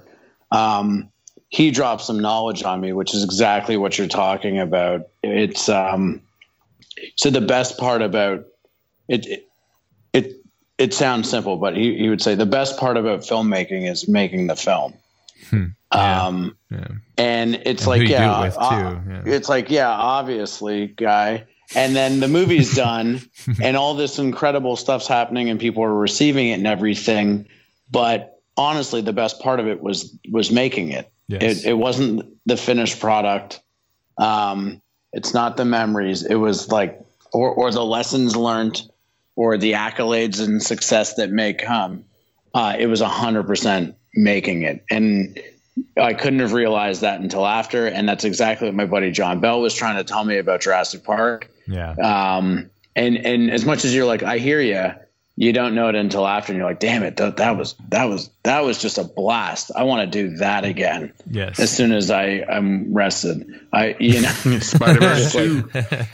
Yeah, Spider Mist, Spider Verse 400. There you go. They're gonna. Yeah, here it comes. But it could be, but it could be any, it could be anything. But you're just like definitely. It's exactly what you're talking about. It's like this group of completely different strangers that all have kind of agreed on something. Yeah. Um, and it it now we're all stuck in a room and just having this amazing creative collaboration. Those are the best. That's and all. I, that's all I have, care about, really, too, because that's what you know. You, you, you know when you're doing it right when you're with your friends or with people that you jive with, you're having fun. I mean, you're making art too, and you're just you're celebrating the moment of being alive, being creative, and that's yeah, really and it, that's all that matters. It's very finite. And the good though. and the yeah. yeah, it's super finite. It it's something that I don't think you you you can get all the elements and stick them back in in the room, and no. it might not click again. Yeah, and. uh it's all good. The the the good, the the laughs, the, the arguments, like it's all a, it, it, was it's all just a wild ride that uh, and if you're lucky you have a you know you get to do it a, a couple of times yeah yeah and and it's uh it's i think it's it's it's one of like you said it's one of those lessons that you don't really realize until it actually happens you know like until it's actually almost till it's too late almost to be like oh wow that was the that was the actual best moment. It's like, and it's kind of like why I feel like I like Empire Strikes Back the most to bring back Star Wars. We keep referencing it, but I like that yeah. one the most because it's the most uh, dramatic feeling part of the saga within the three films trilogy or whatever. And I think it's it's it's one of those. Re- that's one of the reasons why I like it. And that's also the thing that you should like in production too, because I think it's really important. And at the end of the day, you just got to go like, you know, I'm I'm I only have so much time here, and I should do it celebrate it by doing it with the best work I can with the, those that I align with the best, or even not even the best, but just align with in a sense of, um, you know, tonal focus in life or just an idea, you know, of something. So that's cool yeah, though. It sounds like you had early mentors. That's really great though. That's a rare thing. Yeah. Have, so. And, and you know uh, on on Empire, one thing I've really loved about Empire, especially now that um, uh, I I'm paying more attention to sequels than I previously did. Uh, no, no, nothing. That's not loaded in any ways. Um, uh, I'll take it as real, I will, though. For yeah, I'm just saying. Uh, fuck, I hope I'm getting free crunch, bro. That. Free punch. um, is um, but on on Empire, it's you know, you have a New Hope, and it's big you know, they blow up a Death Star. It's big and it's going all over the place. And you're meeting all types of new people and all that. And Empire isn't, I'm not saying it's small, but they didn't do it, it, it seems like they didn't do a bigger movie to follow up A New Hope. That's what uh, um, Jedi would eventually be. You know, that's yeah. like kind of the bigger production. Empire is like it, the genius, I think, behind it. And now that I have looked at like something like Spider Verse and say, wow, the real genius, you know, the real accomplishment in a lot of ways was the fact that the the heads of the studio said we wanted it to be something completely different. Yeah. Um, I think a lot of the genius in Empire is that they said, cool, all the explosions and stuff, those are hot, and people love aliens. That's great. Uh, these characters you got, though, are very, very interesting. And what I would like to do is know more about them more than anything else. Yeah. And it dived deeper into the characters than I think it did into a lot of the things that were that people thought was making Star Wars um, so popular, you know, yeah, the surface like oh, stuff. Yeah, because yeah, at the yeah, end of the like, day, it's, me, just, it's, just, a family drama, really. You know. Yeah, it's a Game but, of Thrones some, in space or something, without like you know the boobs and stuff. So. Yeah, but it easily could have been just like, hey, these Tie fighters and X wings are are selling like hotcakes. Yeah. But you give me, I want a 90 minutes of just X Wings and TIE fighters shooting. Well, they do that. And just, That's been done. And just give me, yeah, and just give me lightsabers. Just everybody should have a lightsaber, you know? Let me, which eventually did happen. Let's explain to everybody what Midi-chlorians is. Yeah, let's, yeah. yeah. God. Right. No, There's an example of this happening, but with the, with the first sequel. Yes. They were like, nah, fuck all that. Like, um, such a strong. There was restraint. Yeah. So much can, restraint. Yeah. Yeah. Can can we put Han Solo in a blizzard? Yeah. Uh, on a on a on Let's like too. Yeah. on a I don't know like an emu looking camel thing, and uh, and that's gonna eat up a ton of screen time, bro. And yeah. you know, such a great description. or or like the talk talk, whatever they call it. What are they called? Tauntaun. It's, it's, it's a tauntaun. yeah. yeah. I knew you were going to knew it, Olaf. I was yeah. like, of course. Why do I have to be the one who answers it? Yes. oh, no, I, I knew it know, was. But, I just wanted to mess with you. Yeah. but, you know, it, um, yeah, I, I, now that's like what impresses me the most is they're like, let's make them, let's, instead of going bigger, let's go deeper. Yes. And that, that I think is, that's a rare thing for a sequel. Wasn't it the beautiful thing about art though? and getting older and you're aging, how you age and how you process art, you can watch the same film one year, every year of your life and see a different film. Because one year you might be single, the next year you might be married, the next year you might have a kid, the next year you might be um, dealing with a parent that's passing or whatever. And every time you experience or interact with that art, that's why I always like, and this leads me to the next thing I'm curious about with you, because it seems like you have a pretty decent social presence how do you deal with um, feedback, comments, all that kind of stuff? Have you encountered any negative commentary, and how do you deal with that? Because it sounds like you're you're probably around the same age as I am, and we kind of were born in, in and we lived in a world without social media and these interactions and the computer and all these kind of there's computers and technology but it wasn't nearly as massive as it is now and it is involving in our lives as it is as it is now how do you deal with it how do you digest it how do you kind of work within it yeah, that's a that's a um, that's a great question. And yeah, I'm born '85, so okay, '83. Uh, I didn't Olaf. Yeah, 83. Oh, okay, there we oh. go. We're old. My back. Yeah. Yeah, man. Oh, my back hurts right now. oh, my Too much podcasting. Always hurts. um, you need jujitsu, both uh, of you. Uh, Stat. Yeah. yeah. I mean, I didn't, computers, you know, I got a computer in the house probably in high school. Yeah. Um, learned how to use like Photoshop and all that stuff really into college.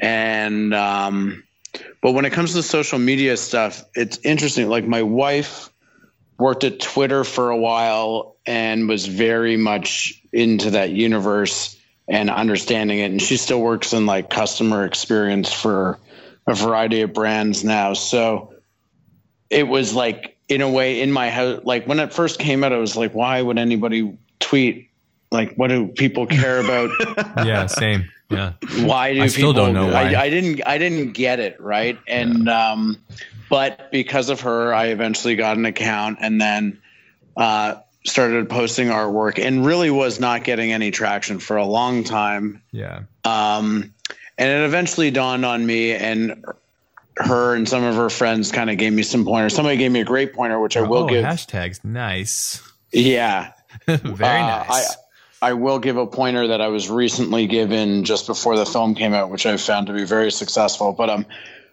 I, it didn't occur to me. I was using it wrong the whole time, and I didn't understand the value of it, which I do understand now. And I wish I'd gotten an earlier start on this.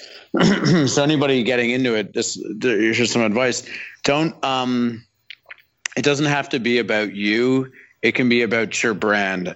Um, and once I recognized that, I gained a voice, and I don't I'm not posting a lot about myself. And to everybody who's asked me to be their Facebook friend, uh, if I don't know you, I'm not going to accept. That is like that's my that's my little local community. The rest of it, Twitter, Instagram, all that stuff, that is very much like my art brand, which is me. It's very personal to me, but it's um, it's there to promote my artwork and and to find new artwork. Uh, to, for me to find new artists that I want to work with, um, and for me to get my work out there and be part of the art community. Yeah. So as soon as I just sort of took myself out of it, I became a lot more comfortable doing it.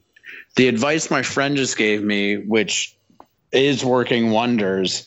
Um, so this is some real take home advice because everything else and this has just been blah blah blah Star Wars Spider Man. damn, uh, that's that's the summary right there. That's going to be my intro. So we just did blah blah blah Star Wars Spider Man. Okay, let's go. Yeah, yeah, that'll sell tickets. Um, uh, she she gave me some advice. She this this is her job. It's like she works with this isn't my wife. This is a friend of mine. She works with a lot of like car companies and brands and how should they get social media engagement and stuff. And she told me, she's like, when you, cause I, I told her, I was like, so I'll, um, I'll like post something and then get on an airplane and turn my phone off. Uh, so when I land, you know, I can be like, oh, wow, look, everybody loved it. And she's like, that is the exact opposite of how the internet works. Yeah. She's like, you could not be doing a worse job. She so she gave me this advice, which I I use now, which is um, if I post something, I if I'm going to post something and I and I'm and I'm working this like a job because a lot of people this is how artists are going to get discovered. It sort of is the arts community now, at least at a you know the view from the mountaintop all these artists are just floating around the internet and how are you going to find them? Well it's it's social media. And uh, so she's like when you're getting ready to, to put a post up dedicate 10 to 15 minutes as after that post like you're still involved in that post. You're not done posting yet. Yeah. Um chat with the people that are doing the thing, uh, that are commenting and engaging, doing the thing.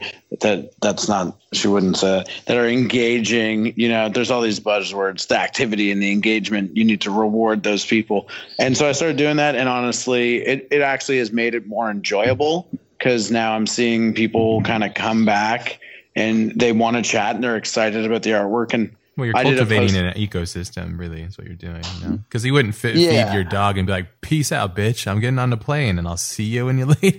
and I'm hoping you're going to be happy. It's like it's it's a, yeah. it's a, it, unfortunately it's a very similar mechanism to dogs and stuff. You know, no like wonder my dogs keep dying. Ah, um, bad joke, bro. No, it's okay. That's no, good, actually. I have two. I have two cats, uh, no dogs. Oh. But yeah, that um, you know, and oh. and somebody wrote like, "Yo, I want to see the." Uh, yo, let me see Miles's sketchbook. And I was like, okay, that's a good idea. Hey, I wouldn't have even thought people wanted to see that. Yeah. And so it's um Is that their voice too? That's awesome every yeah uh, well when i read I everybody read on twitter all, as being like an asshole. That's my problem. Yeah. I was like, uh, well everybody on twitter is being everybody on twitter i feel like is does have that voice like yo here's what i think about this cheeseburger. And you're like all right guy there's some there's some amazing people on there but for the most part yeah every time i read a uh, like a tweet i read it in like the voice of the most asshole thing. Even if it's a nice thing i'm like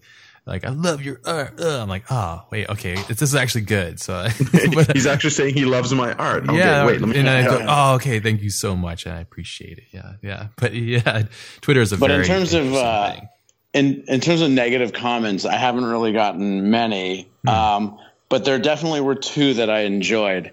there was one where somebody pointed, somebody asked a question. They were like, "Oh, I didn't realize um, his dad also did graffiti because I posted a picture of the mural that he paints with his. Now we're getting real specific. Painted a picture that Aaron uh, of Aaron of of his uncle Aaron."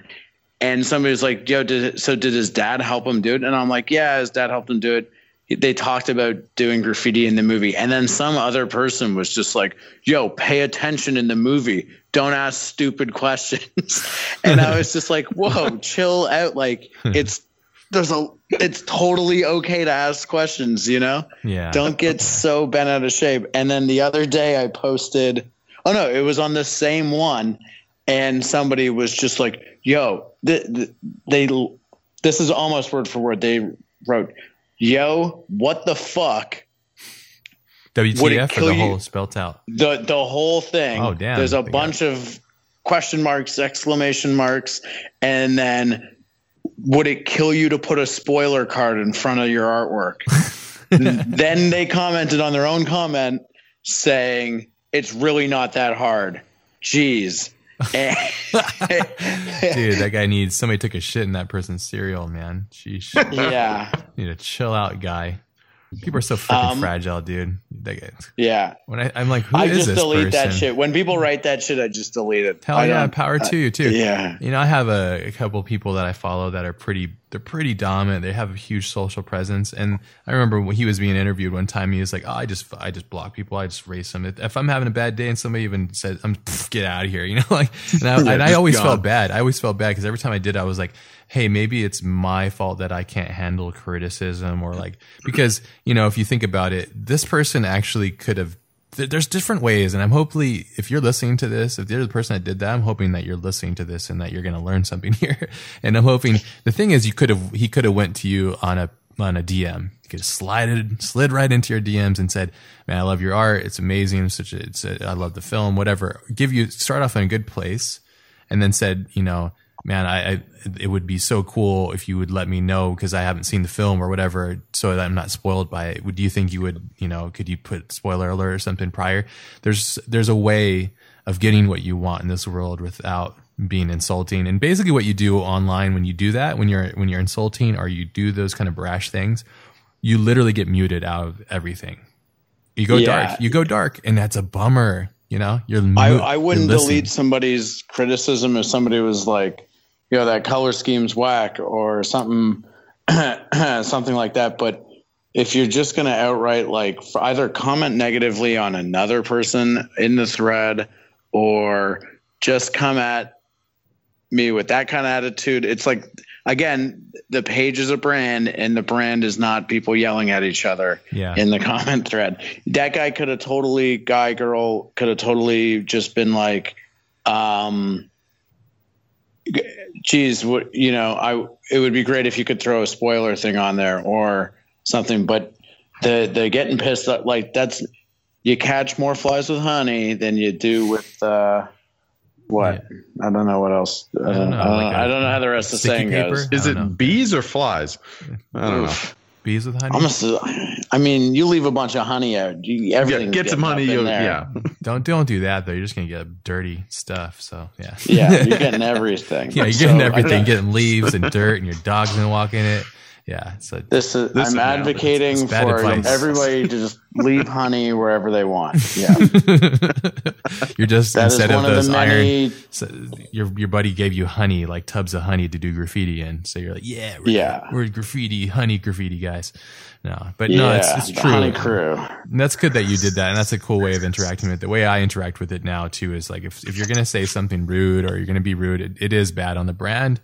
Um, and it's like, all right, we'll see ya and you go in dark and that's a bummer. And I, I'm hoping that people are starting because it's like I think the internet and the way we interact with this is so new and we're so it's such a new thing for us in that we're, we haven't had a chance to really see the effects of it.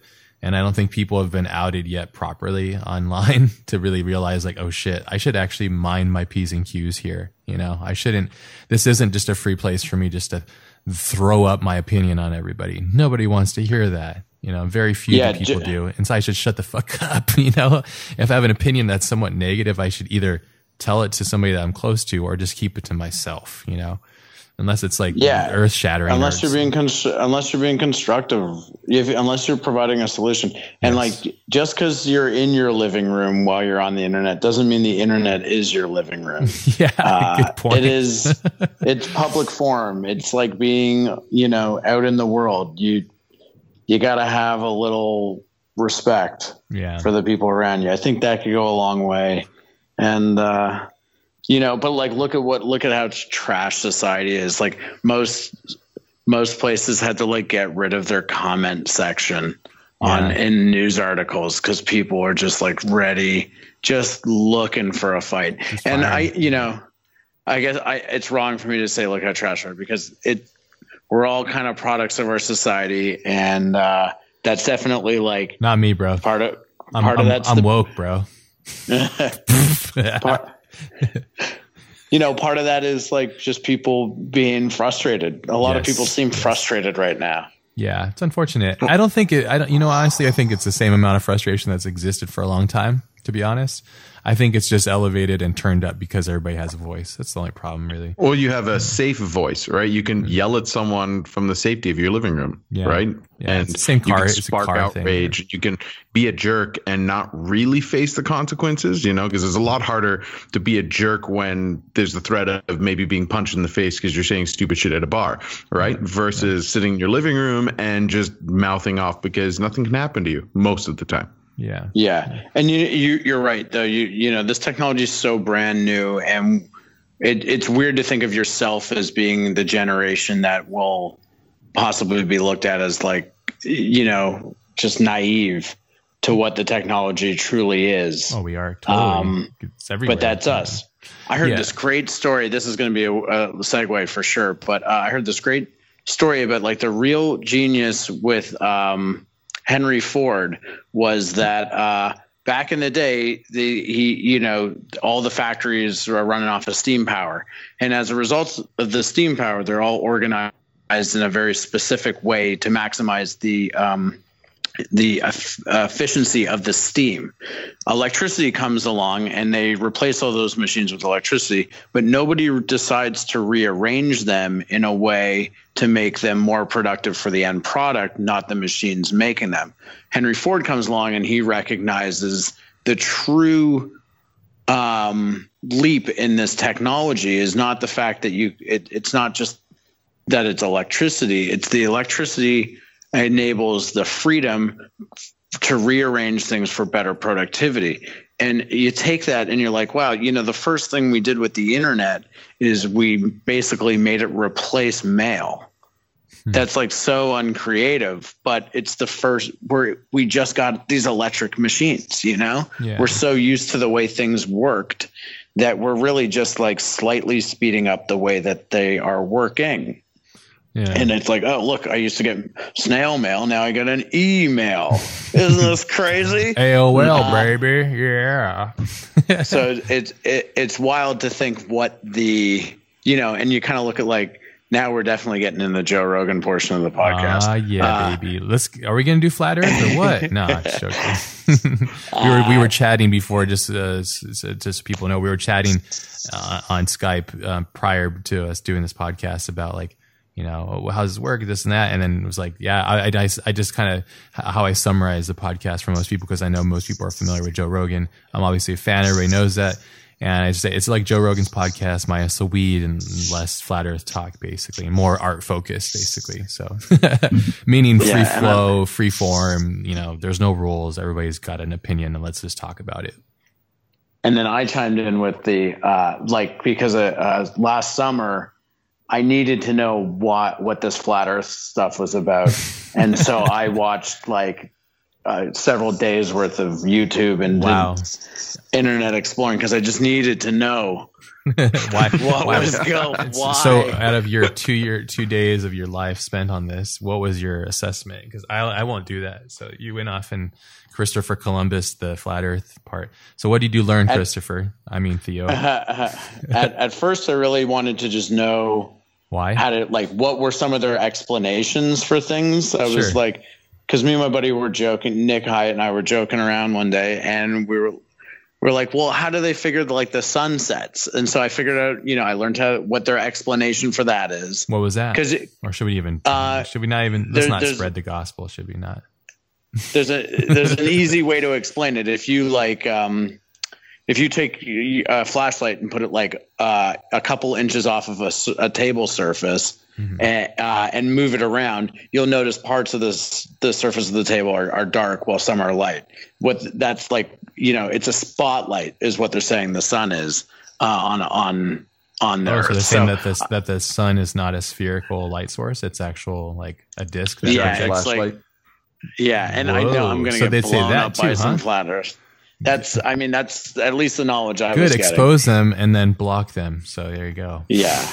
yeah. Lure, lure them out so you can put them down. the worst part of my research, and maybe I was, you know, this was just the one corner of the research. The worst part of the research, I finally got to the end. You know, I was getting near to the bottom of this, oh this thing. Don't the why. To the edge? Yeah, to the, the edge, edge, of it. I was yeah. getting to the edge. Oh no! I was getting to the edge of the why, and I was getting. I was like, oh, here it comes! Like the theory that, like who, why, why is why am I being lied to then about the Earth being round? Why is society telling me the Earth's round when we know it's flat? And uh, it was so anticlimactic because it. Um, all of a sudden in this one particular YouTube video, like it's building it up, it's building up, and then like a Star of David shows up, and it's like it's Jewish people. They want. They're trying oh, to convince you. They always blame it on the Jewish people, man. That's such yeah. a lousy thing. It's like, oh, the Jewish do this. It's like, come on, guys. Like, leave them like, alone like, already they run out of yeah. reasons and they're like, uh, how, how, do we do this? How do we do this? Oh man, it's kind of like it's when because, you discover uh, the Scientology, what Scientology really is, and you're just like, whoa, really? Oh, okay. Well, L. Ron Hubbard yeah. was an author, and he was fucking batshit crazy, and everybody yeah. involved with this is just like an egomaniac that wants to just live in some kind of fantasy land. All right. Yeah. Case case so, closed. it's like, and so the reason. Sh- the reason schmucks like you and you guys and myself believe that the earth is round is because this cabal of um, at least this is in the research i found this cabal of jewish uh, keepers want to convince you that um, if now if you knew the earth was flat as they do as we all know now as fact uh, you would know that God does exist. And if you knew God existed, why would you even bother participating in society uh, in this life when there's so much more to uh, to do? You should just to be devoting Whoa. yourself to God. So we all us reach. round earthers, all us round earthers are uh, just propping up this this economy and society for their benefit while they spend their time um, living the righteous life. Wow. It was a real disappointment. That is yeah, that sounds incredibly anticlimactic and it, super dumb. yeah. This, this is super dumb. It's a bummer because like I trained jujitsu and like the guy who founded the, the platform in which I learned jujitsu from is 10 Planets, Eddie Bravo. Eddie Bravo is. Joe Rogan's really good friend. And Eddie Bravo, I, I, I, I've met him many times. He's a really cool guy in person. And I love the spirit that he has about questioning everything because I think that's so important why should you accept the things that are given to you as the truth until you can discover it yourself? The problem I have with it and any of his conspiracy things, he gets in so much trouble with his conspiracy tra- things. Is he, it's like it's like it's one thing to say it, but it's another thing. You need to you need to say it, but then you need to own it by going and doing proper legitimate research rather than YouTube research, you know? Because like the thing is, you, which mind you is all I did. That's all I did was YouTube research. So I haven't really done. Well, it doesn't lie to you. Yeah, I haven't. I haven't. I I you know I don't they have all the answers. That stuff. Yeah, it's all facts, but, dude. Yeah, but yeah, you should definitely question. Yeah, I think it's you important. Know, what's your, but you also need to. You can you can swing too hard in the other direction. Yes, I always felt that the whole the th- the whole thing with like, and, and, I think this comes from my own uh, discipline and my own career is that you can't ne- you can never tell me the earth is flat because I know how VisFX works and I know the photos I've seen from the time that those were taken and how it worked. It's just like there's no way of cheating those things. It's just not possible. Yeah. It's just not.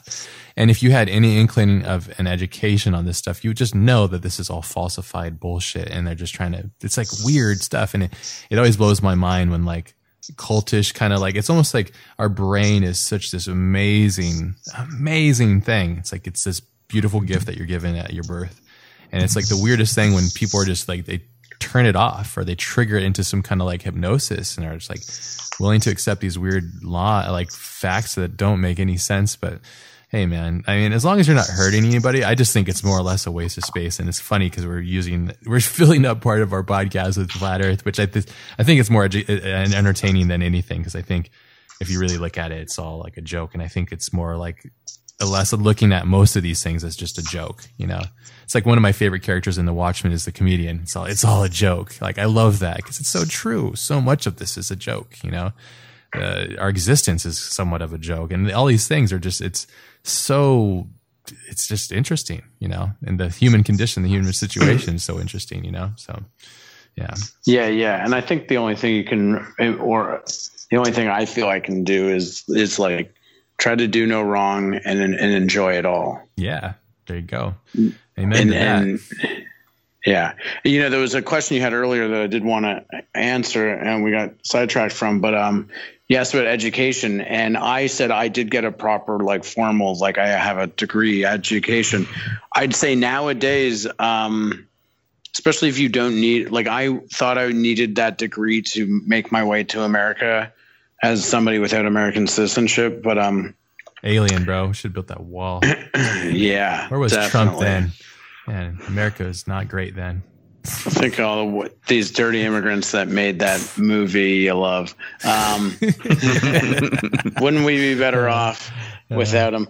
But uh, I was going to say there, it's there seems to be so many amazing online resources, and the cost of education is through the roof right now that I think um, the best thing you can do as a student is spend even a tenth of that money on online courses and then do the social media thing, meet the artists you like.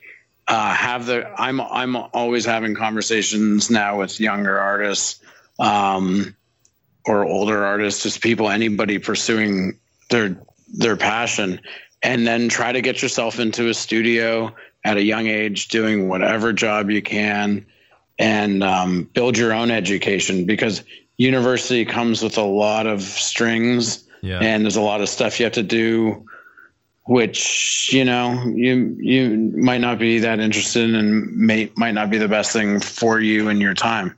And they don't um, teach you everything that you're definitely going to need to know. There's a lot of things that aren't taught and yeah. Yeah. And, and and more so than anything it seems to be your dedication and interest in the craft and then the people you surround yourself with your peer group. And that can that doesn't have to come from a formal institution at all. Yeah. No totally. I and totally it doesn't end with formal. Yeah. Sorry, a lot of formal education, including mine, doesn't teach you at all how to make money at any of it. yeah. They all yeah. they all try to teach you how to make beautiful stuff yeah. and then once it's over it's over and then you sit there and go, "Well, how do I get paid to do this?" So I think that that's that's one of the big missteps is you think you need you can go there and then you step out and you can no. just go get a job anywhere as an artist, but that's not how it works. So the value of it is so so much less than just like you said spending a tenth of that on any kind of online courses and getting even more education that's repeatable. You can constantly just play it over and over and watch that same tutorial over and over and really get it down. Yes. Yeah, and then and then just like like I said, hit up artists and try to uh, hit up studios and see about like plan your own curriculum. Go take field trips to studios. P- apply for yeah. internships. Like apply yourself. You, yeah. I remember wanting to do a lot of those things in college and then having to like skip class so I could go check out a studio, you know, and it started to become very apparent to me that there was like there was something strange going on. Like I was missing. I would get in trouble because I didn't show up for like a f- to talk about a film, but I was like at a film studio instead, having a conversation with like an actual production designer about what it takes to to to make a movie. That's just a natural form of, of, of, growth, I would say, though, right? Doesn't that makes the most sense that you're growing? It's like a sign that you've yeah. outgrown a situation into the next one. Yeah. Yeah, and so school always bugged the the structure of school always really bugged me in that way that Same. it it didn't um, it doesn't adapt. You end up like learning you you you are sort of like learning faster than your school can teach. Yeah. Well, if you're if you're um, I would I, I agree with you 110 percent on your outlook on education, and especially in the art realm as of now, and uh, definitely to um, to talk to also add on to what Olaf was saying is these schools, from my experience, didn't teach me how to make money. I had to learn the hard way. Um, that was one thing I was thinking about making a class when I was working and building Learn Squared with the guys. Is I was like, we need to make a, a proper business uh, class, you know, an artist business class. My only concern is that everybody has a different way of doing their business, you know. So I didn't want to say like this is how I do it and then expect other people to do it as a gospel. That was always my concern. I think Chris Do is doing a lot of stuff online. He's very transparent about it too, but he's more or less for the design community. But they're one and the same. So if you're needing that kind of resource, that's a definitely important thing. But online education for artists, it's one of the most brilliant things is you could literally learn from the best people in the world. I think by either applying yourself by, you know, um, apprenticing under them, um, going to work for them. Um, and people go, "Oh, it's free work." No, it's not. You're literally learning from a person that you want to um, become. You're trying to uh, acquire their skills so that you could do the same thing. And that that's a there's a give and take. Before, like you know, money was a big huge issue. There was mentorships and, and apprenticeships. Back in the Da Vinci days, you would spend seven years. You'd spend seven years under somebody. Seven fucking years of your life you would spend as an apprentice to a master. Yeah and grinding was, pigments and making paint, getting the egg temperature just right, you know. Exactly. You would have but then do, you knew what to do. Exactly. When you were done with that, you could go off and you were supposed to be able to be self-sustaining. It's still different now and the speed and the acceleration is so massive and the and the consumption rate is so massive and so fast and so rapid, but um, there's still ways to do it. We've figured it out. So if we can figure it out, then definitely you can as well, which is really great too. So yeah, I think just like reach out to people. In fact, it was very. Um, it's never been a better time for this too, because when we first started too, it was like it was so hard. I mean, Phil Hale was one of my favorite artists. I still haven't had a conversation with him. I still want to eventually, but Phil Phil Hale, for example, and I'm sure he inspired some of the style and such yeah. Spider-Man too. But um, you know, like getting access to talking with him, I can't imagine. But I had another artist who I really loved, who was actually a friend of mine, John Wayshak I was very big friend, a big fan of his work. And then I, I met him through um, DeviantArt, and then I eventually met him in person. And then we see each other all the time at comic cons and stuff. But that take a that took a lot of effort. And whereas nowadays you can just go, you know, to the private message and say, hey. And a lot of times we're not like Kanye West or Joe Rogan famous. You know, we we still have the ability to be accessed. You know, we're very accessible still somewhat as long as you're cordial you know so. Yeah. And I, and I'd say to people like you know you hit a good point there like if you are looking for some guidance and mentorship like hit up yeah hit up like the big time people that you want to get in touch with hit up the medium time people and the small time people like yes. I um just the other day like 5 days ago this kid who's i mean he's a grown up now but when i was in Vancouver in college, I met his dad on a film set we were working on, and his son was like 15 at the time, and he wanted to become an artist. And we just hooked up, and now he's down. He just got to LA, and uh, I get I you know I ended up being his mentor, you awesome. know, and I was only probably like six or seven years older than him, but if you're you know if you're in high school decent, that's a decent move between yeah yeah if you're if you're in high school so to, for the high school kids out there hit up college students. Yeah. Um because those co- and if you're in college hit up people you know they don't have to be the kings of the industry. Hit up somebody who's two years into school uh, into their career. Yeah. um and then those people are hitting up you know and it's there's just sort of this like family thing. I've always believed in that that it's like you you take from the pe- you take from the people in front of you and you give to the people behind you.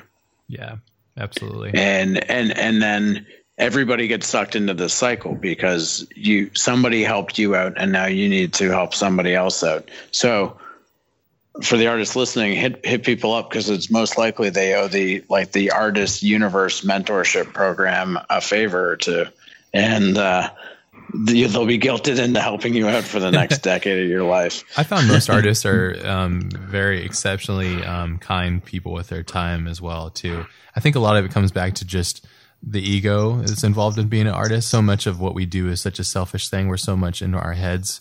So when somebody comes to us and says, "Hey, like I'm curious, I want to be in your head too. I'm curious about your your headspace. I'm curious about your ego." They're like, "Oh, okay, yeah, okay, yeah, yeah," you know. And usually that's um, that's it's kind of how it works with the podcast too. I look at the podcast also as like it's a realm for me to learn, constantly learning. You know, I've heard so many conversations, and I, it's just all patterns I've done almost 200 episodes yeah. now. I hear a lot of the same responses to the same questions, and I'm going, oh, okay.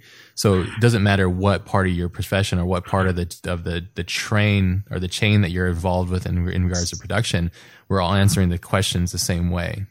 You know, there's a, a great book called uh, "Ego Is the Enemy." I yeah, don't know if either of you ever by yeah. Ryan Holiday. Yeah, I've read a little the, bit of it, not all of it. Yeah it's it's invaluable. I feel like everyone should have to read it because it just gives a great perspective on where you put yourself in the world. But there was one specific lesson in there about a UFC trainer. I can't remember the trainer, but the um, the the way of thinking about your career and where you are was always teaching, um, always teaching someone, always learning from someone, and always being with someone on the same level as oh, you. Jiu-jitsu. So you're always. Yeah that's yes, exactly you're always giving, you're always taking, but you're also sparring the entire time. So that mentality of how you go through life. So yeah, that's that's yeah, jujitsu. Actually, exactly. That's when you when you're actually training. Exactly where it came from. yeah, that's exact because there's belts, right? So you have um, all the way from white, which is pure, to black, which is the highest level belt, and then everything in between, which is blue, purple,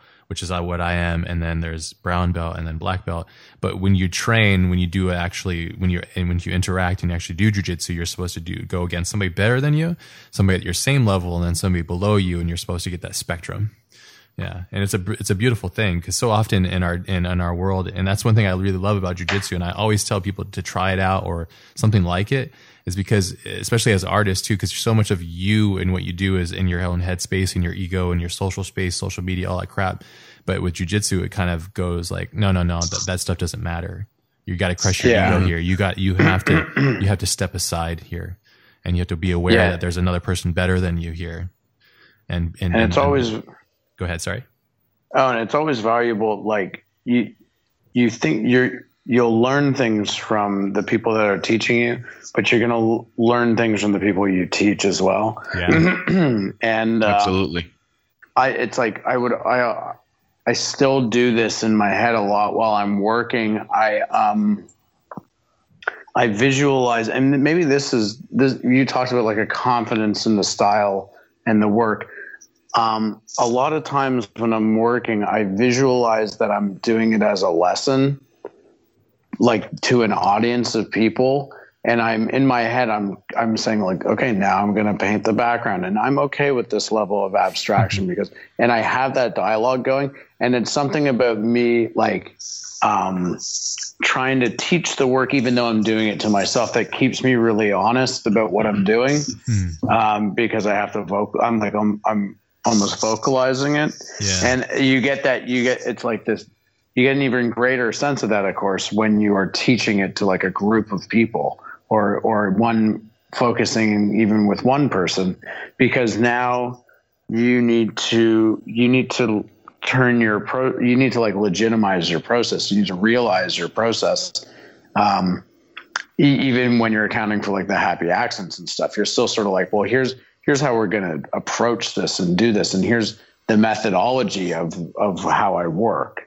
Yeah. Yeah. And, when there's uh, someone else on the other end, you can't just bullshit it. You can't just say, I'm going to do that because you have to say, yeah. okay, well, this is the actual reason I'm picking this setting or using this color or, you know, whatever it might be.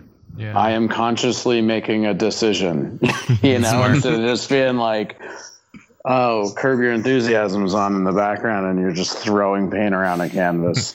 I think that's how you actually too. have a, a, happy. You have like you you you live within the realm of making art for a living. At the same time, you you're able to control it in a sense where it doesn't destroy you. Because so many artists I know uh, in past and history, like we're not able to have that discipline to remove themselves enough to be able to do that. And that drives them crazy because they are like, oh, I'm not inspired right now. And it's like, no, you're using that as an excuse not to get to work. You know, there's yeah, so many different things, you know, or I have an artist block. It's like, no, that's literally all bullshit. And that doesn't exist. it's a, it's literally you have a problem with exposing yourself to reality. That's what I always saw. And I think, you know? yeah, and I think we're all trying to like get a control is a strong word, but like a better hold. Yes. On not control because there's no way to control. Our, yeah, because you realize you got to let go to have, but you almost you just want it to be a bit more dependable, and, and that's what it. You know, you can depend on the fact you're going to be creative, and like I like to think of like creating an environment and a headspace that promotes creativity. There's no formula for it but there's steps that you can take that or or that you know I know the steps I can take to promote an uh, an environment, a headspace of creativity. So it's just like good creative mental health. Um, and sometimes the, that's doing bad mental health things, yeah. uh, like going and partying or do, just totally taking yourself out of out of the element, or you know, uh, staring at a blank wall, you know, just things that are just different is sometimes what it, it needs. But to every artist out there, I'd really suggest pay attention to after you're done doing something you felt really good and creative about, see if you can um, kind of retrace your steps and, and see what led you to that creative inspiration. Mm-hmm. And then don't write those down as like any hard, fast rules but as something that you can do to like promote maybe maybe that'll help you find yourself in that creative headspace more often Sick. that's beautiful i love that and i love i i mean i was trying to figure out hmm, how would we naturally conclude this show but i think that your advice is so sound and i think it's like i always try to end the episodes on like a very positive mark because it's like there's so much negativity in this world. It's best to like leave a good positive impact. Um the, the one earth thing is flat What's that? Damn it, dude. And it's done. and done. no, you you edit these things, right? no, hell no, baby. It's just straight oh, up geez. Joe Rogan style. You're gonna have to deal with it. Yeah, unfortunately. Oh, great. Sound like you're okay with it, uh, who you are and what you do, though. So that's good. Yes. Please, flat earther people, do not contact me. Basically, we're going to chop up the edit to make it sound super pro flat Earth. Yeah, like and uh, flat Earth, good. Spider Man burritos. it's that's yeah. going to be that's going to be and then Peter Parker burritos, flat Earth. There was great. a clock in the background. yeah, it'll be it'll be the it'll be me being like, you know, I really enjoy the thing I really enjoy about uh, life is flat Earther and I'll be like, and that was just, you know, that's the thing that I feel very blessed to have been a part of. such a collaborative team to Flat Earth. That's so good. Oh no, I can't wait to edit this to be pro Flat Earth and Scientology too, because this yeah. is this actually po- podcast. This episode alone is sponsored by the United Nations of Flat Earthers and Scientology United. So there you go. yeah, the, the, the, the global Flat Earth community is. Uh, last is, is yeah. They're, they're screaming right now. The last uh, thing i would love to leave the listeners with is um, you kind of mentioned it prior but if there's anything else you can think of uh, sound advice something that you might have learned even if just on the last production uh, last film that you worked on um, something that was like really kind of a key element that helped you and you think would be something that you could kind of pass along to the rest of the community. Is there something that comes to mind that you kind of absorbed through this experience or um, thus far? Yeah, one one thing I always like to kind of impart on. Actually, I'm going to give you two things that are like kind of different. I just one, just two, one. I'm just joking. Oh, uh, two things I always like tell students and and people that are you know anybody who's looking for knowledge is um while you're creating your whatever your thing is your your idea your your image um it, I, I find it very helpful to be very in love with the idea. I get a lot of confidence from that. The thing while I'm working on it is the best thing ever. Um, I feel great about it. I'm jamming on it. It's great. Sometimes there's a struggle, of course, but I try to really believe in the idea that I am working on at the time. Once that idea is done, um, it's best to treat it like it's no longer yours. Uh, it doesn't know you anything, and you don't have any ownership of it. And when it goes like up on the wall for review or on the the movie theater screen, um, if you can divorce yourself from it, you're gonna have an first of all an easier time in your career because you're not going to get bent out of shape when people criticize it. But also, you're going to get to try to see, you'll have an opportunity to see it with fresh eyes and that's where you'll hopefully you know where i've found i've been able to like make my greatest leaps is by able to disassociate myself from my own work and see it as if it's somebody else's and then i can criticize it. And then you go back and you start a new painting with all this energy and you're like oh this is the best. I, I, fig- I figured it all out now. Hmm. and then you're done and it's up on the wall and you're like you know there's a lot about that that could be better. Hmm. um, and somebody should try harder next time, you know, and, and then you go back oh, that's great. That's great sound advice. That's something I actually just dealing with today because I just released one of my films and I, I, and every and it was funny because my friends like, oh, how you feeling? I'm like, it's good, it's done, and it's dead to me now. That's what yeah. it's like. It's it's now belongs to people. It doesn't belong to me anymore. It's like when I bring up Radiohead again. I remember Thom Yorke saying like the saddest time of making albums is always when they have to release them because they're like these pure things that they didn't have to share with anybody that but they do eventually because that's how they make their living but once they become somebody else it's like they're criticized or whatever they're like they're digested or misaligned and it's heartbreaking to them being the creators because so much of their music is them and so it's like they're they're being criticized within themselves you know but uh, that's great advice and that's such a hard thing to do such a struggle i'm sure people are listening and myself included such a struggle to remove yourself it from is, your work. It always is. I have and, a hard time with and it. I still do, but it's like it's something to strive for. That's a great one. Uh, the other. The other piece of advice, and this one, this one especially, I think, is for younger. Um, I mean, it's for everybody, but young, you know, for the young kids in college that are working 20 hours a day, um, locked up in their studio, trying to compete. Um, You're not working hard enough. yeah, keep. There's still hours, you know. No, it's um. Make sure you go and um, live your life because you're you're all going to get to the level eventually. You kind of uh, eventually you kind of cross this barrier without yourself knowing it, and you're you're surrounded by tons of people, and you're supposed to be there. You you know, there's no imposter syndrome anymore. You might feel it, but you actually are supposed to be there, and you are a decent artist. You can draw and paint well. What is going to separate you is um, your taste, and your taste is developed, in my opinion, from your experiences in life. And that I think is when I'm looking for artists to work with. Um, they're all good at drawing and painting, but it's the ones that have a taste that aligns. They have an interesting point of view on life, and um, some of that is definitely gained from the hours of hard work, but a lot of that is from just the living living your life. You know, that kid I was talking about, who's now a, an adult and is an artist and doing very well. He um, asked me after first year university. He was like, "Dude, what studio should I try to?" What, after his first year university, what he's like, "What do you have any internships? You know, are there any studios you think I should work at?"